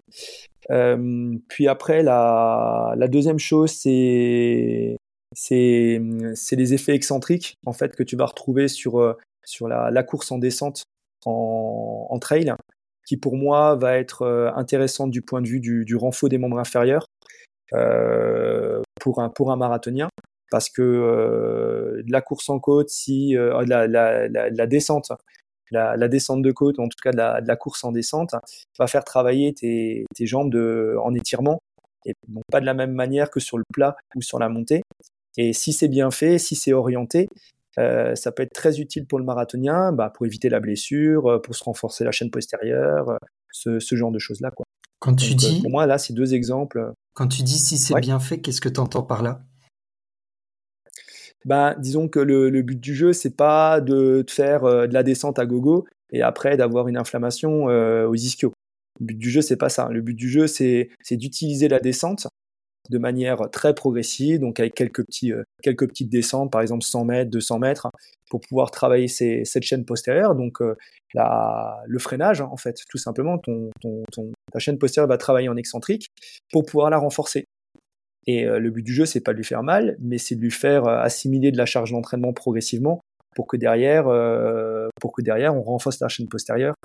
Et, souvent, ben, des marathoniens dans, les dernières semaines de, on va dire dans les dernières semaines avant les, objectifs, ont tendance un petit peu à charger pour, pour surcompenser. Et il peut y avoir ces petits moments-là où ça, picote à l'arrière des cuisses, ou parfois peut-être même il y a des blessures, des inflammations, etc. Euh, et ben, des, séances de course en descente, si elles sont bien amenées, peuvent être, euh, peuvent être protectrices. Ok, très bien. Et du coup, il y avait euh, une troisième, enfin, un troisième exercice, je pense, qui pourrait être intéressant aussi, c'était par rapport au vélo. Le vélo, ça va être pareil, tu vois, il y a mille exercices possibles. Tu, tu peux faire du vélo, euh, je pense, tu peux faire du vélo de récup, tu peux faire du vélo plus à forte intensité. Toi, quelle, euh, quelle séance tu préconiserais euh, pour le marathon? En fait, tu veux un plan d'entraînement Non, non, non, non, non, non. non, mais c'était euh, parce que en fait, tu vois, le par rapport au vélo, ce qui, enfin, ce que ce que j'ai pu voir, ce qui est ce qui est intéressant, c'est par exemple faire sa séance de vélo le lendemain d'une séance de fractionné où tu as vraiment eu énormément d'impact donc moi je me disais bah en fait ça peut être intéressant de, de garder cette séance le lendemain donc d'en faire une légère donc voilà c'est un très très bon exemple. Ouais, c'est un très très bon exemple. En fait, le, pour moi, le, vélo, c'est le meilleur allié du coureur à pied en règle générale et encore plus du marathonien. Parce que le marathonien va devoir, on va dire, contrairement à, à quelqu'un qui fait, euh, qui, prépare, je sais pas, un 5, un 10, voire même un semi-marathon, il va quand même devoir allonger euh, ses distances, puisqu'il va quand même devoir courir, on va dire, plus longtemps en tout cas que, que sur les autres distances. Et donc, il va devoir quand même mettre du volume dans ces entraînements-là. Et souvent même, enfin même si on n'est pas pas forcément trop pressé par le temps, euh, le volume euh, ben, entraîne forcément un petit peu d'irritabilité là sur le sur l'organisme euh, et de et de fatigue en règle générale. Et donc pour euh, éviter euh, un petit peu la casse et même simplement pour pour mettre du volume à ces séances, un sport sans impact au sol comme le comme le vélo, ben, c'est le meilleur copain quoi. Donc là une heure une heure de, une heure de course à pied, euh, je ne vais, pas te dire que ça, que ça équivaut à, à, deux heures de vélo, mais, euh, mais en tout cas, on peut facilement doubler, on va dire, le volume sur le vélo. Euh, donc, c'est très, très intéressant. Et puis, moi, ce que j'utilise beaucoup, surtout sur la préparation, sur les préparations marathon, c'est dans les week-ends un peu où on charge, on charge l'organisme en entraînement, ou où on fait un peu comme comme c'est répandu maintenant dans les dans les dans la culture les week-end chocs euh, il y a, je, je, double souvent les activités. Tu vois, par exemple, je vais, je vais utiliser une heure et demie ou deux heures de vélo, et ensuite derrière une heure de course à pied avec des allures spécifiques. Donc au lieu de faire, euh, je sais pas, une heure et demie ou deux heures de course à pied, ça va plutôt être trois heures ou trois heures et demie, mais dans les deux sports. Parce que je considère qu'après deux heures d'entraînement en course à pied, c'est, ça commence à devenir euh, dangereux pour l'organisme. Donc même sur des préparations ultra marathon, etc., dans, dans mes plans d'entraînement, je dépasse très très rarement, on va dire, les, les, séances de 2 heures, 2 heures et demie. Euh, si je vais au-delà de ça, j'accumule ou j'additionne une sortie vélo, en fait. Ou sinon, je laisse un temps de, un temps de récupération. Ça va être, une, ça va être une, un entraînement bicotidien, une séance le matin ou une séance le soir. Mais je vais très rarement planifier euh, une séance de plus de 2 heures, 2 heures et demie euh, en course à pied. Quoi. Donc ça, c'est clair que pour, pour une, pour un effet prophylactique, on va dire le vélo, c'est un super outil. Et puis après, pour répondre à ta première question, à l'origine, euh, des séances, elles sont nombreuses et je reviens sur la force. Mais le vélo, c'est un super outil, quoi. On, a le pied attaché à la pédale. On dit que c'est des exercices en, chaîne fermée, pas en chaîne ouverte quand le pied tape en course à pied au sol. Et là, bah derrière, il y a énormément d'exercices de force, de vélocité et donc par conséquent de puissance qu'on peut intégrer dans son plan d'entraînement et qui va faire ben, qu'on va renforcer toute la chaîne postérieure, mais tout en étant droit, axé, etc. Puis on peut avoir un regard technique sur, euh, sur ce qu'on fait comme geste. Et ça, c'est hyper intéressant. Et le VTT, euh, le, le home trainer, le spinning euh, et, le, vélo route, quoi, c'est, c'est des super outils quoi, pour, le, pour le coureur rapide. Ok, très bien. Et du coup, on a parlé tout à l'heure de sport croisé. Tu me disais que voilà, ça faisait partie des, tendances actuelle. Est-ce que, euh, donc là on a parlé du vélo, on comprend bien l'intérêt, mais est-ce qu'il y a également un intérêt de faire de la natation pour, euh, préparer euh, un marathon ou même, ou même un ultra trail dans le sens où c'est quand même le vélo qui est plus plébiscité que, que la natation? Alors ouais, on comprend bien l'intérêt de l'entraînement, l'entraînement croisé. Hein. Donc ouais, on a, on a un peu abusé on a fait un petit abus de langage en disant sport croisé, mais en tout cas un entraînement croisé en utilisant donc plusieurs sports pour une même euh, finalité est vraiment très intéressant. Donc en fait, t'en viens, t'en viens à l'activité de triathlon. Hein. C'est pas pour rien que tu nous parles de la natation là maintenant pour pouvoir ben, arriver à, nager, rouler, euh, courir en triathlon. On voit bien que c'est ces trois sports qui sont très complémentaires, sinon le triathlon, euh, le triathlon n'existerait pas. Mais bien évidemment, la natation c'est encore plus porté que, la, que le vélo, puisque là, c'est corps entier qui est porté, alors que sur le vélo, ben, c'est que le bas de corps qui, qui, va, qui, va, qui, va, qui va fonctionner. Euh, enfin, il fonctionne aussi le haut du corps, mais le haut du corps est porté, alors qu'en natation, c'est le corps entier qui est porté. Donc là, on réduit encore plus l'impact au sol, et puis euh, le haut du corps est plus mis en mouvement, on va dire, dynamiquement que, que, que sur le vélo. Donc il y a un réel intérêt forcément à nager aussi. On développe les mêmes zones cardio. C'est pour ça que maintenant les entraînements euh, souvent qu'on retrouve euh, vont utiliser, on va dire, des, des zones cardio ou des, des intensités d'entraînement qui sont qui sont pluridisciplinaires, en tout cas qu'on peut appliquer à la natation, au vélo, à la course à pied.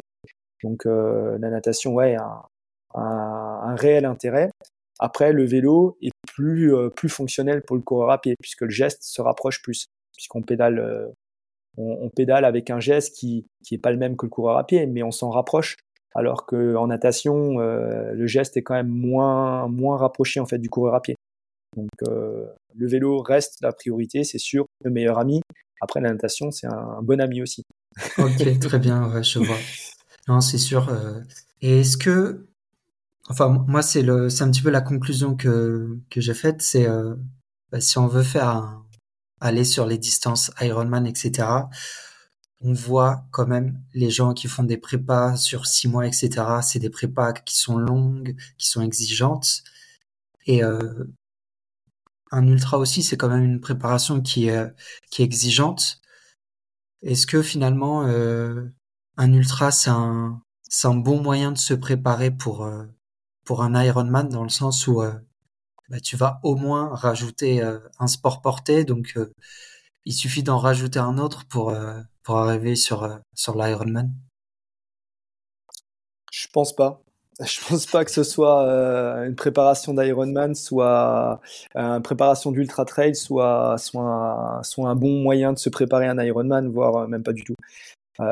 donc après, si tu pars sur Dixterra, donc tu vois la version, la version montagne du, du triathlon, pourquoi pas, ça pourrait justifier.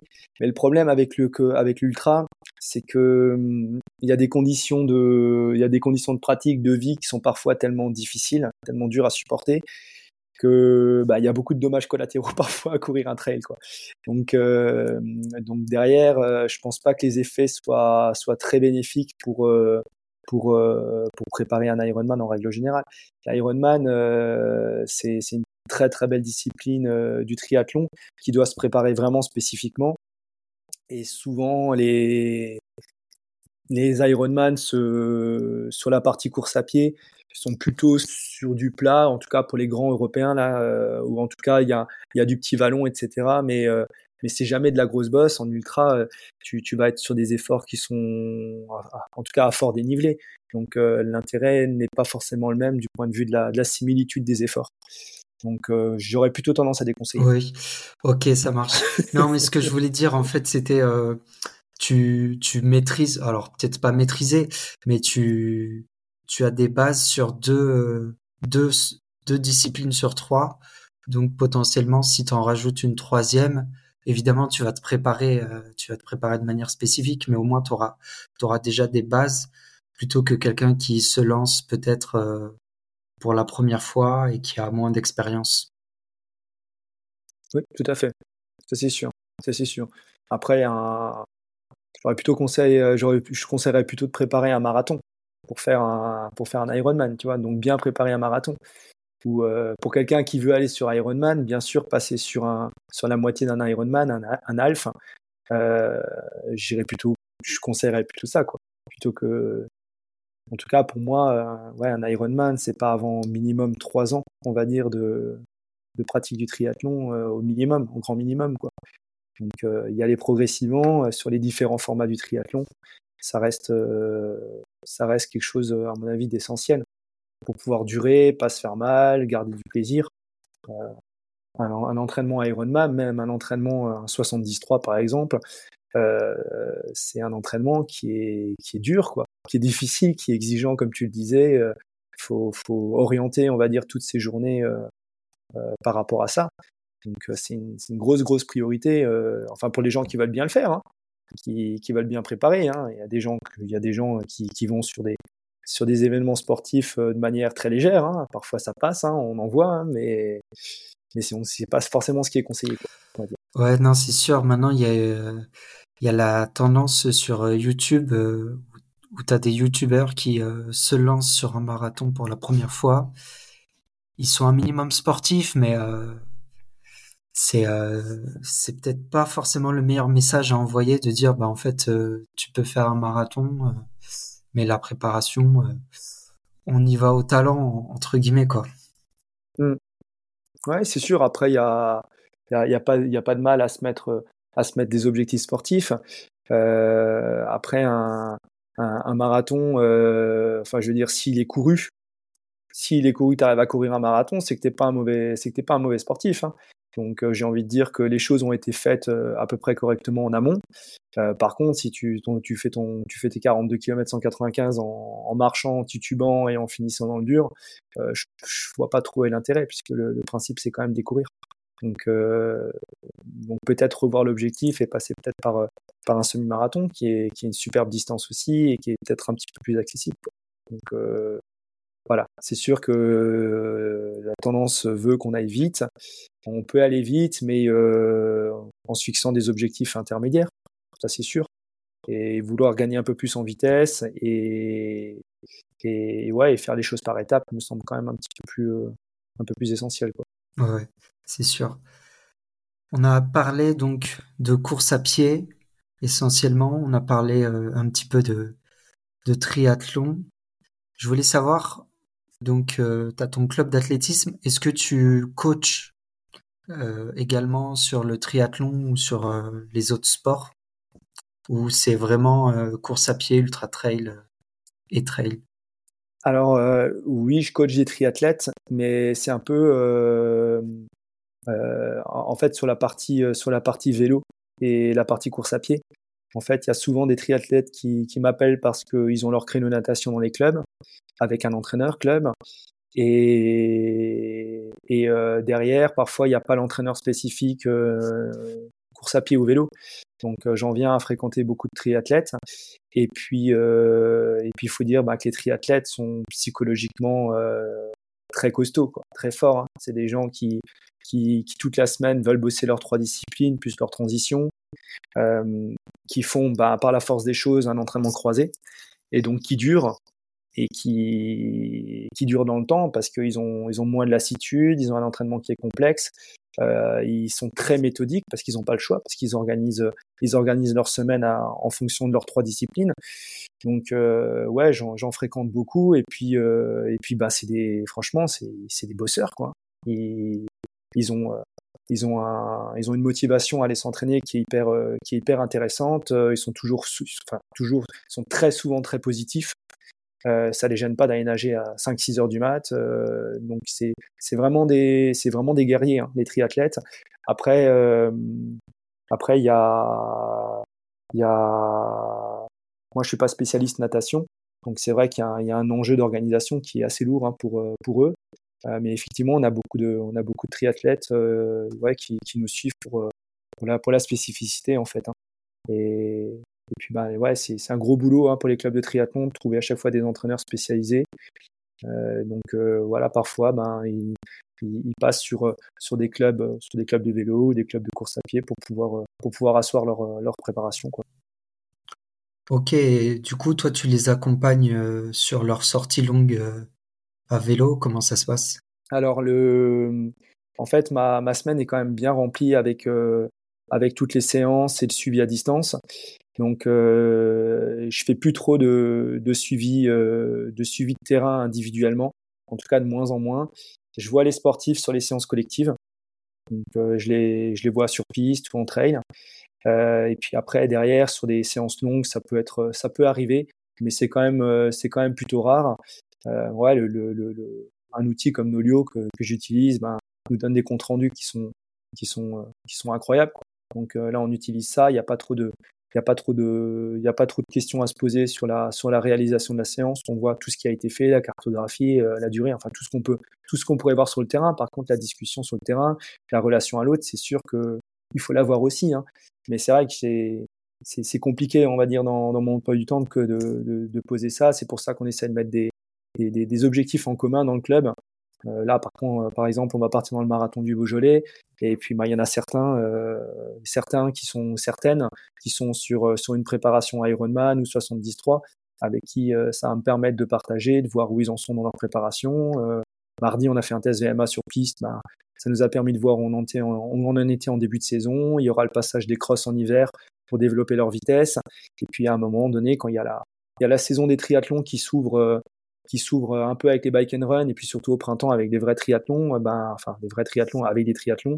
Il y a des, il y a des, ben là on peut voir, euh, on peut voir ce qui ce qui ce qu'il en est quoi. Et donc là, les, triathlètes prennent un peu plus de distance entre guillemets avec avec le club d'athlétisme. Mais mais c'est super enrichissant parce que ouais, c'est des c'est des bourreaux de travail qui qui nous apportent je trouve cette cette sensibilité sur l'entraînement croisé parfois qui manque à qui manque à certains. Et puis, euh, et puis de toute façon, quelqu'un qui a un petit problème, je sais pas, de santé ou qui, qui veut, euh, qui a parfois des petits problèmes de blessure, bah, il peut pas courir, bah, il va aller sur le vélo. Et en fin de compte, il va faire du duathlon, et puis après, il va aller nager, il va faire du triathlon, il va s'y intéresser. Et on se rend compte après que c'est une partie hyper importante aussi, euh, la course à pied, au final de cette course, de cette discipline-là. Donc, il reste quand même dans le club. Hein, donc, ça fait que bah, tout ce petit monde-là, il vit vraiment bien ensemble. C'est hyper intéressant. Ok, Très bien.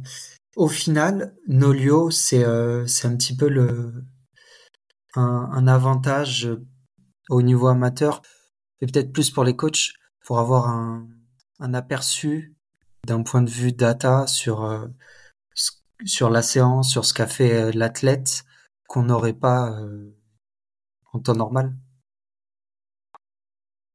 Ouais, ouais, carrément. On va dire qu'il y a une multiplicité de d'outils euh, de visualisation, on va dire de l'entraînement euh, qui a été développé chez Nolio, qui est qui est, qui est assez incroyable, avec euh, avec plusieurs plusieurs systèmes d'analyse de charge. quelle que soit sa sensibilité, ça va pouvoir être être représenté. Donc dedans, on a les on a les, le moyen d'évaluer, on va dire, à la sensation les, les, on va dire les, entraînements, la charge d'entraînement, qui va être euh, très intéressant pour certains qui seront moins euh, sensibles, on va dire à, l'entraînement, à la sensation. On a euh, une analyse sur la fréquence cardiaque, qui est une donnée qui est pour moi très utile parce que justement, sur les, les sports croisés, on va pouvoir utiliser cette notion de ces notions de, bah de, de, de, cette notion transversale en fait. Et puis euh, après, on a les, tout ce qui est puissance, où là, à partir du moment où on monte sur le vélo, même si ça arrive un peu en course à pied, les capteurs de puissance, mais euh, sur le vélo, on va pouvoir, euh, on va pouvoir pousser euh, avec une certaine puissance et du coup l'analyser. Et voilà, on a tout ce, on a tout ce panel-là d'analyse qui fait que maintenant, euh, bah, c'est de plus en plus pratique et de plus en plus génial de, de suivre quelqu'un euh, bah, qui habite à 10 km chez toi, mais qui habite aussi à, à l'autre bout de la Terre. Quoi. Voilà. Ça permet d'avoir euh, pour l'athlète une, euh, une plus grande autonomie. Autonomie, ouais, carrément, mais surtout un degré d'analyse aussi qui est, qui est aussi plus poussé, qui, est, qui peut être plus complexe, qui peut être, euh, qui peut être plus varié, euh, et surtout, ben ouais, tous les outils sont, sont regroupés au, en, au sein d'une même interface, et puis, euh, et puis ben, on peut interagir euh, sur une séance, on peut interagir entre des personnes, parce que nous on l'utilise à titre individuel, mais on, l'utilise, on l'a utilisé un petit peu sur dans un cadre collectif. Parce qu'il y a une, on peut faire une version, des versions équipe aussi dessus. Et là, on va relancer ce projet-là aussi dans notre club pour pouvoir fournir une méthodologie d'entraînement collective. Euh, même si on a pris un peu de retard sur le projet, on est en train de bosser dessus. Et là, je trouve que ouais, c'est un, c'est aussi l'avenir d'un club euh, d'athlétisme maintenant. C'est aussi de pouvoir proposer un, un outil, euh, on va dire un outil numérique à distance qui permet de, de pas de suppléer, mais à donner encore une valeur ajoutée, on va dire, à la séance de terrain. Même si tout doit pas se passer en ligne, bien évidemment, on n'est pas d'accord là-dessus, mais c'est aussi une possibilité, un outil en plus pour pouvoir euh, relier les gens, guider les gens de manière, euh, de manière plus efficace. Donc ça, c'est aussi un de nos projets, c'est de pouvoir développer de manière pertinente, on va dire, cet outil à, l'échelle d'un club. Ouais, c'est sûr. Tu m'as parlé de bike and run, tu m'as parlé de duathlon. C'est quoi la différence entre les deux? Bah, Bike and run, c'est VTT. Ok. Un duathlon, c'est pratique du vélo et, et, de la course à pied, mais pas forcément à VTT. Il peut y avoir des duathlons, euh, euh, des duathlons euh, vélo, course à pied, vélo, course à pied. Le bike and run, c'est un VTT pour deux coureurs et il faut aller le plus vite possible. Donc c'est pas la c'est pas la même c'est pas la même discipline, c'est pas le même sport. Ok, d'accord. Chez nous en Alsace, on a une série de, on a une série de courses euh, à partir du mois de novembre. On a 4, 5. Il y a, quelques années, il y avait même, je sais pas si ça a été remis au goût du jour parce que ça a été un peu arrêté avec le Covid à l'époque, mais on avait une, il y avait une manche euh, de bike and run alsacien, champion d'Alsace, où il y avait 4, 5, 6 manches euh, de bike and run où euh, ben, les triathlètes étaient, euh, étaient engagés souvent dessus parce que ça permet de, de bosser l'enchaînement course à pied vélo, quoi, tout simplement. Et en plus, et en plus, souvent à haute intensité cardiaque parce que c'était en VTT, donc dans des sentiers difficiles, de la boue, dans des conditions qui, qui font vite monter le cardio. Et le duathlon, c'est un peu plus proche du triathlon et c'est un vélo pour, pour un coureur. Et donc là, tu enchaînes, tu enchaînes le vélo avec la course à pied il peut y avoir plusieurs, plusieurs formats. Ok, très bien. Parce que hum, bah, j'avais reçu euh, Alizé de ton club, du coup, justement.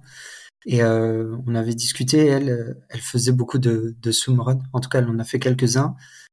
Et c'est vrai que le swimrun est quand même, j'ai l'impression qu'il est plus en vogue que le bike and run. Donc c'est pour ça que je voulais voir quelle était la différence, euh, tu me dis au final, c'est euh, c'est la même chose, sauf que tu remplaces le, la natation par le vélo, comme vous êtes, euh, comme il y a deux coureurs. C'est ça. Ouais, ouais. Enfin, je sais pas si c'est plus en vogue, mais c'est en train de se, ouais, c'est en train de se, de, en, tout cas, l'accès est facilité puisqu'il y a plus en plus de compétitions, il y a du matériel qui est, qui est plus adapté, etc. Donc c'est vrai que c'est en, oui, oui, on peut dire que c'est en vogue un peu plus, quoi. Mais en tout cas, on sait que l'accès, il est, il est plus, euh, il, est facilité, quoi. Il y a plus d'organisation, c'est, une épreuve, c'est vrai qui, sans mauvais jeu de mots, émerge de plus en plus. Et, ouais, c'est hyper, c'est hyper intéressant, quoi. est-ce que, du coup, c'est un bon premier euh, pied à l'étrier pour euh, après aller sur du triathlon? C'est une porte d'entrée. Ouais, c'est sûr que c'est une porte d'entrée. Ouais, euh, bah, quelqu'un qui est bon nageur et, qui, qui ensuite veut aller courir et qui s'intéresse à ça, ouais, c'est une porte d'entrée vers le triathlon. Euh, je pense pas que ce soit la porte d'entrée la plus la plus répandue, mais mais ouais, bien sûr, ouais, ouais, c'est un c'est un, une, une façon de c'est une façon de pratiquer qui est qui est assez originale parce que pour euh, ouais, pour trouver des endroits où c'est capable où on est on peut être capable de de, faire les deux, euh, c'est c'est pas forcément facile. Et puis après, bah, la tenue, courir et courir et nager, euh, c'est pas la, forcément la même. En tout cas, il y a, y a des y a des il y, a y a une logistique quand même qui est très particulière. Je pense que c'est plus facile de courir rouler que que nager courir quoi. ouais. J'ai jamais testé les deux, donc je pourrais pas te dire, mais je vois. Ok, très bien. On a parlé tout à l'heure un petit peu d'athlétisme. Je voulais savoir, selon toi, qu'est-ce qui manque aujourd'hui à l'athlétisme euh, en France pour être euh, performante? Ça, ça, je pourrais pas dire parce qu'encore une fois, je suis pas, je suis pas un entraîneur avec des gens de haut niveau. Euh, je suis, je suis local. je suis pas, je suis, je suis, dans, une association qui est très modeste, donc je pourrais pas, je pourrais pas donner de, de conseils à ce niveau-là. Mais mais je pense que je pense qu'il n'y a pas assez de monde qui pratique, en fait, contrairement à d'autres pays. Et je pense que la, la base n'est pas assez large. Voilà, donc au risque de me faire euh, de me faire peut-être des, des ennemis dans les dans l'éducation nationale ou dans les profs de PS, je pense que les, les, les, profs de PS devraient être beaucoup plus reliés au club en règle générale. Et, et peut-être, euh, mais là encore une fois, je vais peut-être me faire aussi des ennemis là-dessus, mais c'est c'est mon avis. Je pense que l'école devrait être euh, devrait être un peu réinventée, euh, en tout cas sur les rythmes, parce que moi je suis parent, je suis enseignant aussi. Enfin, je, vois un petit peu quand même tous les, on va dire tous les corps de métier, et le, les rythmes sont infernaux. Les gamins, on les pousse du, soir au matin euh, sur des journées qui sont hyper longues, qui sont trop longues pour eux. On n'a le temps de rien, ni les parents, ni les enfants. Euh, voilà, on veut leur faire rentrer des trucs dans la tête euh, au forceps.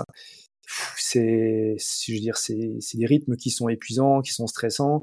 On arrive, euh, on arrive sur des sur des vacances scolaires avec avec une fatigue qui est qui est particulièrement accentuée. Je trouve pas ça forcément sain.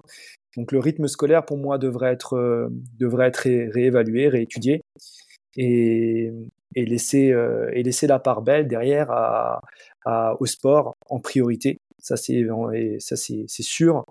Euh, au moins sur un tiers de la journée. Voilà, avec l'école le matin et du sport l'après-midi. Je sais que les moyens sont pas sont, sont pas là et que c'est pas une volonté politique. Mais, mais clairement, ça devrait être ça, quoi, parce que pour moi, la pratique physique, elle enrichit la pratique intellectuelle. Un corps bien fait, c'est une tête bien faite derrière. Et, et, puis, ben, ça implique du repos, ça implique de la forme derrière. On a plus de, on a plus la, on a plus la, la tête à, à, réfléchir ou à travailler derrière. Et donc, pour en venir, revenir à ta question, bah, je pense que euh, pour avoir des, des, meilleurs résultats, des meilleures performances, je pense que notre jeunesse, elle devrait être plus sportivement éduquée. Et donc, on devrait élargir le, le PS. Et, et, le PS ou, ou, le sport en règle générale, c'est pas le même, c'est pas le même domaine, mais c'est, pour moi, c'est intimement lié et des gamins qui, qui sont bons, euh, qui sont bons en EPS dans, dans, certains autres sports et qui sont entre guillemets euh, évalués, regardés, encouragés, etc. par le prof de PS, ils devraient être guidés ensuite vers un, vers un, vers un club de sport ou euh, en tout cas ça devrait marcher main dans la main avec les associations sportives pour qu'il y ait, pour qu'il y ait un, on va dire une vraie émulation sportive dans, dans le pays quoi. Donc que ce soit de l'athlétisme ou tous les autres sports. Et là, euh, et là, on, on, aurait plus de pratiquants, on aurait des gamins qui seraient plus encouragés, on lutterait contre la, la, sédentarité bien évidemment, avec tous les bienfaits que ça apporte. Mais derrière aussi, on pourrait, euh, on pourrait accompagner des, futurs champions, quoi. Et ça, et ça, ça manque cruellement. On dirait que voilà, l'école est enfermée dans un, dans un carcan et que on peut pas. Euh, on, on, a, on a, tout le monde veut un peu défendre ses, ses privilèges, que dès que quelqu'un rentre, on le voit un petit peu d'un mauvais œil parce qu'on croit qu'il va nous, va nous prendre notre job ou j'en sais rien. Mais euh, alors que voilà, c'est une histoire, euh, c'est tout ça, c'est une histoire nationale et que et qu'il y a des enjeux derrière qui sont hyper importants puisqu'on a des gamins. Et puis bah derrière, peut-être qu'on a aussi des futurs champions. Et puis bah ça, c'est un pays qui gagne, c'est toujours euh, toujours bien du point de vue sportif.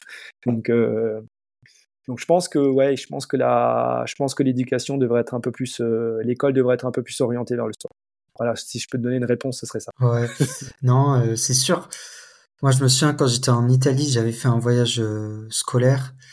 Euh, j'avais un correspondant et euh, c'est vrai que je me souviens au lycée, ils arrêtaient les cours à 13 heures tous les jours et l'après-midi, c'était des activités sportives ou artistiques. Et ça m'avait toujours marqué et je me demandais pourquoi en France on n'a pas ça.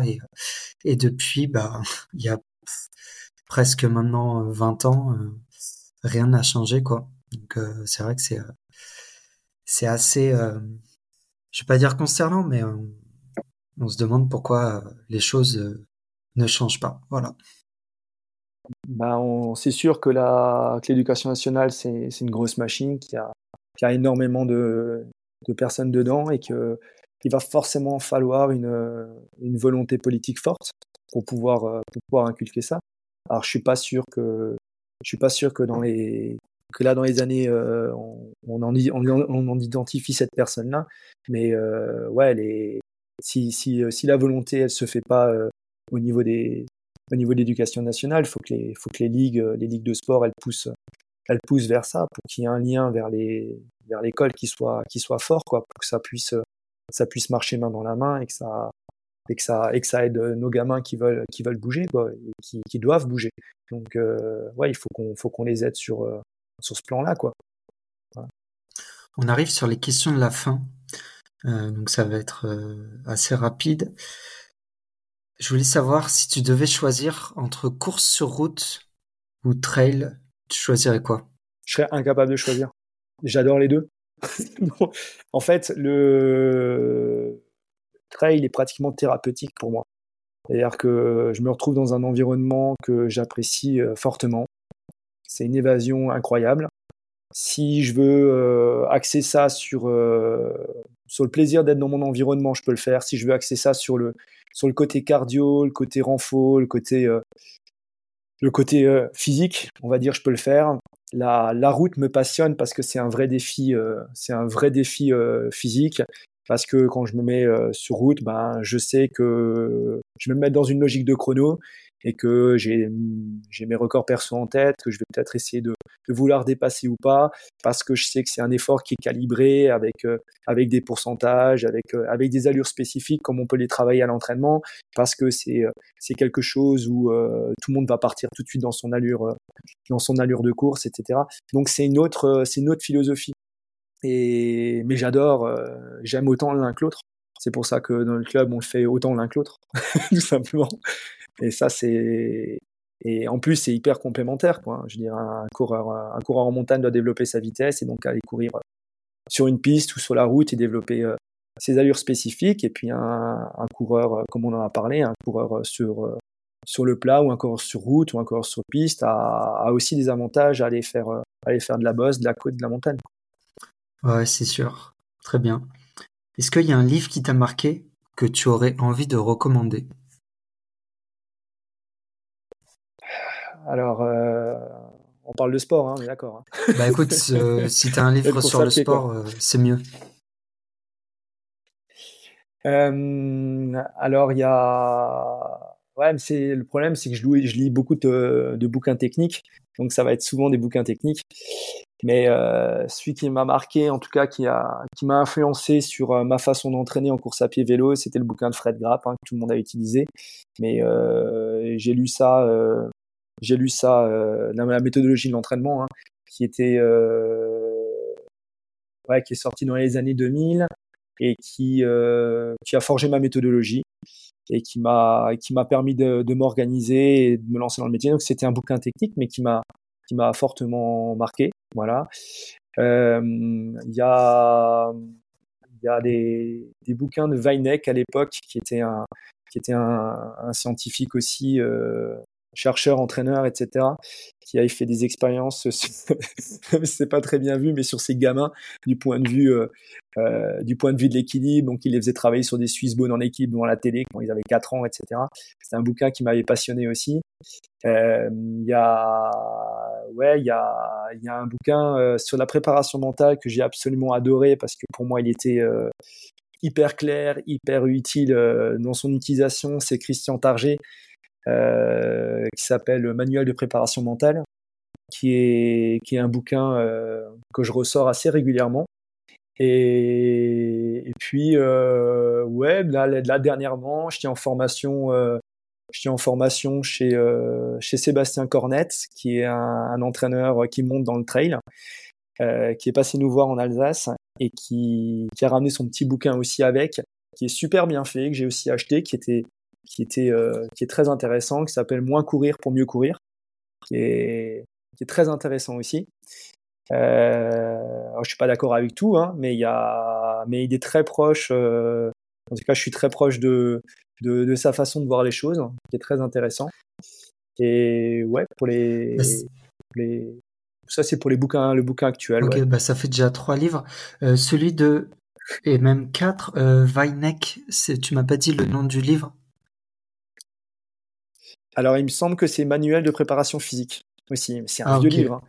C'est c'est quelque chose qui était dans les années, euh, je pense, qui a été édité dans les années 70, voire 80. Je me rappelle plus de la date exactement.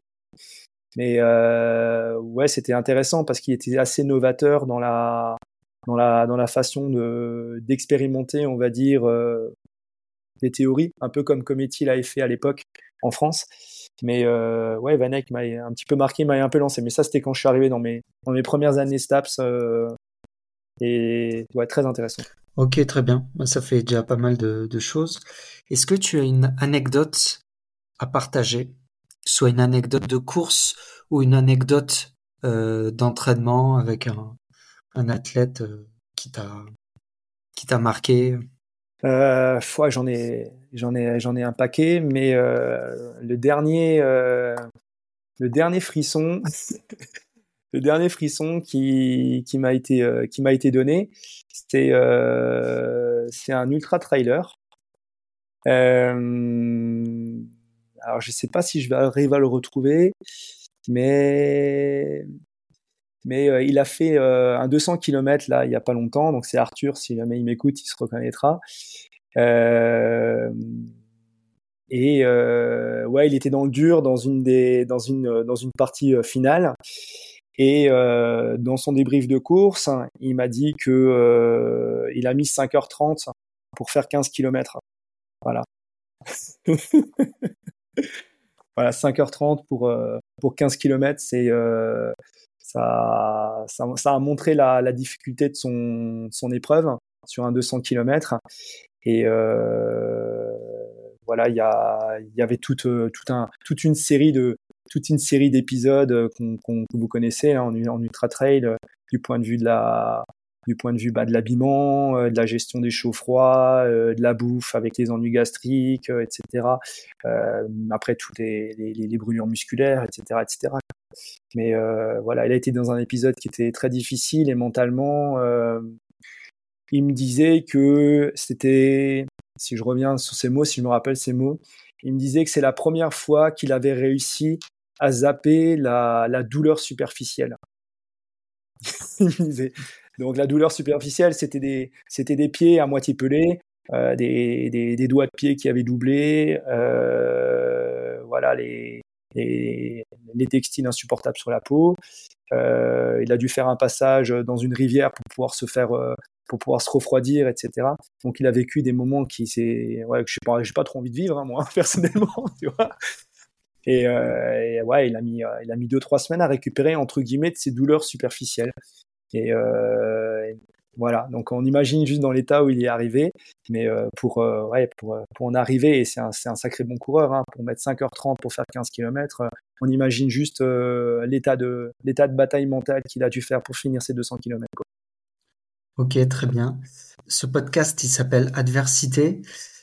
Moins sur la partie course, plus sur la partie euh, entraînement coaching. Est-ce que tu as eu des coachings euh, qui t'ont marqué ou euh, où tu as appris énormément de choses ou où étais, on va dire, où tu es sorti de ta zone de confort? Ouais, j'ai eu affaire à. J'ai eu affaire à. Enfin, j'ai eu affaire. J'ai eu la chance plutôt de suivre un, un cycliste euh, assez hors norme qui s'appelle Pierre-Henri. Si, si peut-être qu'il se reconnaîtra s'il si, nous écoute.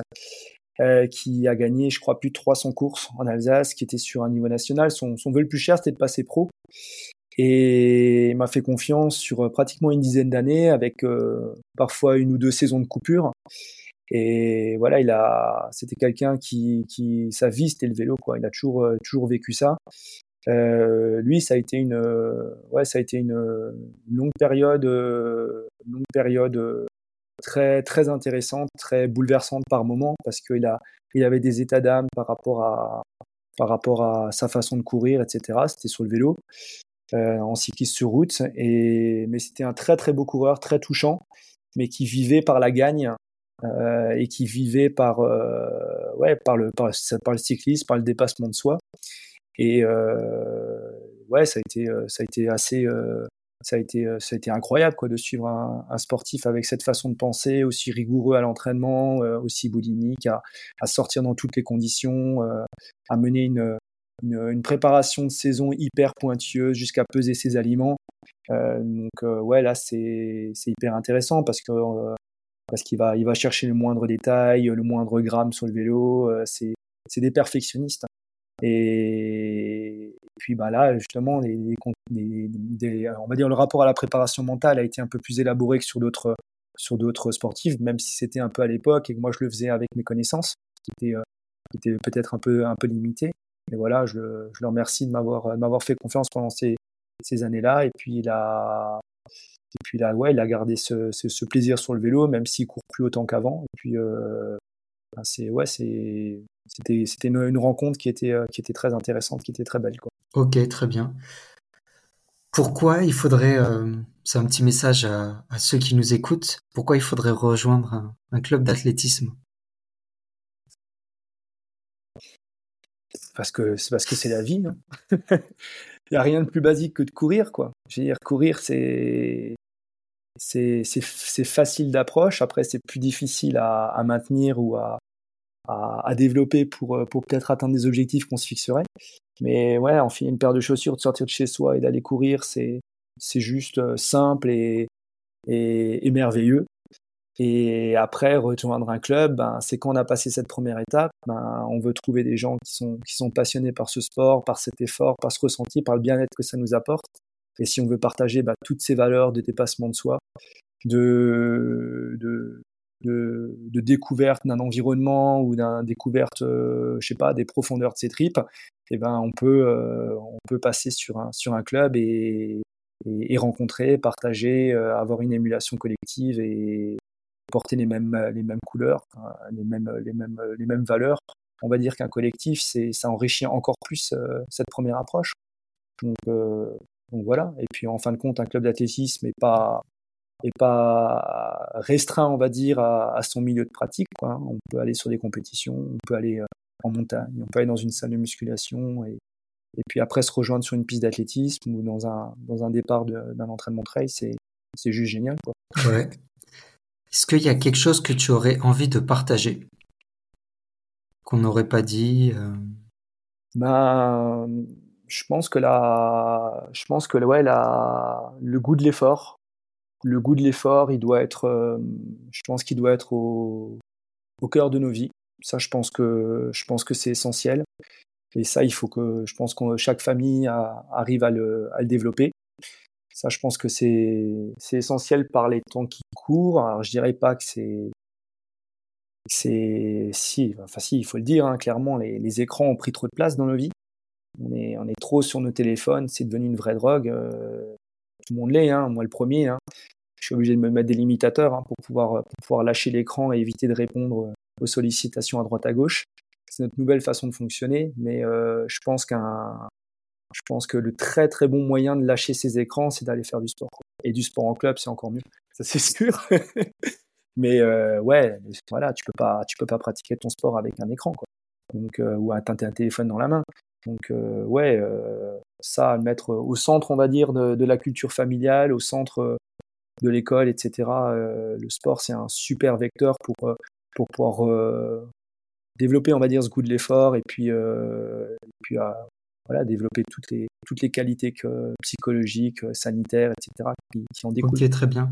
Est-ce qu'il y a un athlète, un sportif que je devrais inviter ou peut-être un acteur de l'écosystème sur le podcast. Dans quel domaine La course, à, pied, aussi ou, ou les sports croisés bah, si tu arrivais à avoir euh, Eliud Kipchoge pour savoir ce qu'il pense de son nouveau rival, pourquoi pas? Ça pourrait être intéressant. Mais, euh... mais ouais, bah les...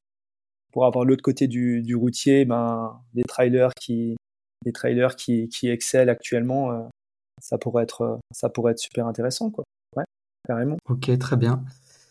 Et euh, où est-ce que l'on peut te suivre? Alors, j'ai vu que tu n'étais pas très actif sur les réseaux sociaux. Est-ce qu'il y a, il y a un endroit où on peut te retrouver pour te suivre ou, voir euh, les actualités de, de, ton club? Alors, euh, je suis pas forcément très actif, mais je suis quand même présent sur Instagram et sur Facebook avec, euh, avec ma page Matra-training. Euh, là, tu pourras voir un, des, informations club, même si on a des groupes privés. Euh, Team Matra Strasbourg et Team Matra Bar, c'est plutôt pour, euh, pour les, les gens qui, qui, s'entraînent avec nous, que ce soit par le club ou des, ou des, ou des séances perso. Mais voilà, la page généraliste reste Matra Training sur Insta et sur, sur Facebook, YouTube un peu moins, parce que j'arrive pas à me trouver du temps pour ça. Mais en tout cas, voilà, les, les deux, ces deux réseaux, ces deux réseaux sociaux là sont, sont quand même actifs. Et là, on, on pourra, on peut, on peut trouver un petit peu de, de contenu euh, sur, euh, sur les différents sujets qu'on vient de Très bien, Ça marche. Bah, je voulais te remercier pour ton temps, pour avoir partagé euh, tout ça. C'était euh, c'était top. Ça m'a permis en fait de d'avoir, on va dire, de l'autre l'autre côté du de l'athlète, donc euh, l'entraîneur, savoir un petit peu quelle était sa vision, etc. Donc c'était très intéressant et très riche ce que tu as partagé. Donc merci à toi. Bah écoute Vincent, merci d'avoir euh, d'avoir pris le temps d'écouter et puis ben j'espère que que ça permettra de mettre en rapport un, maximum de sportifs pour partager notre passion du sport et puis de de pouvoir pas gérer euh, un peu plus encore son adversité quoi. Exactement. Exactement. Merci à tous d'avoir euh, écouté l'épisode et puis je vous dis à la semaine prochaine pour un nouvel épisode. Allez, ciao. À bientôt. Si cet épisode t'a plu, tu peux laisser un avis 5 étoiles sur Spotify ou Apple Podcast. Avec Apple Podcast, on peut également laisser un commentaire.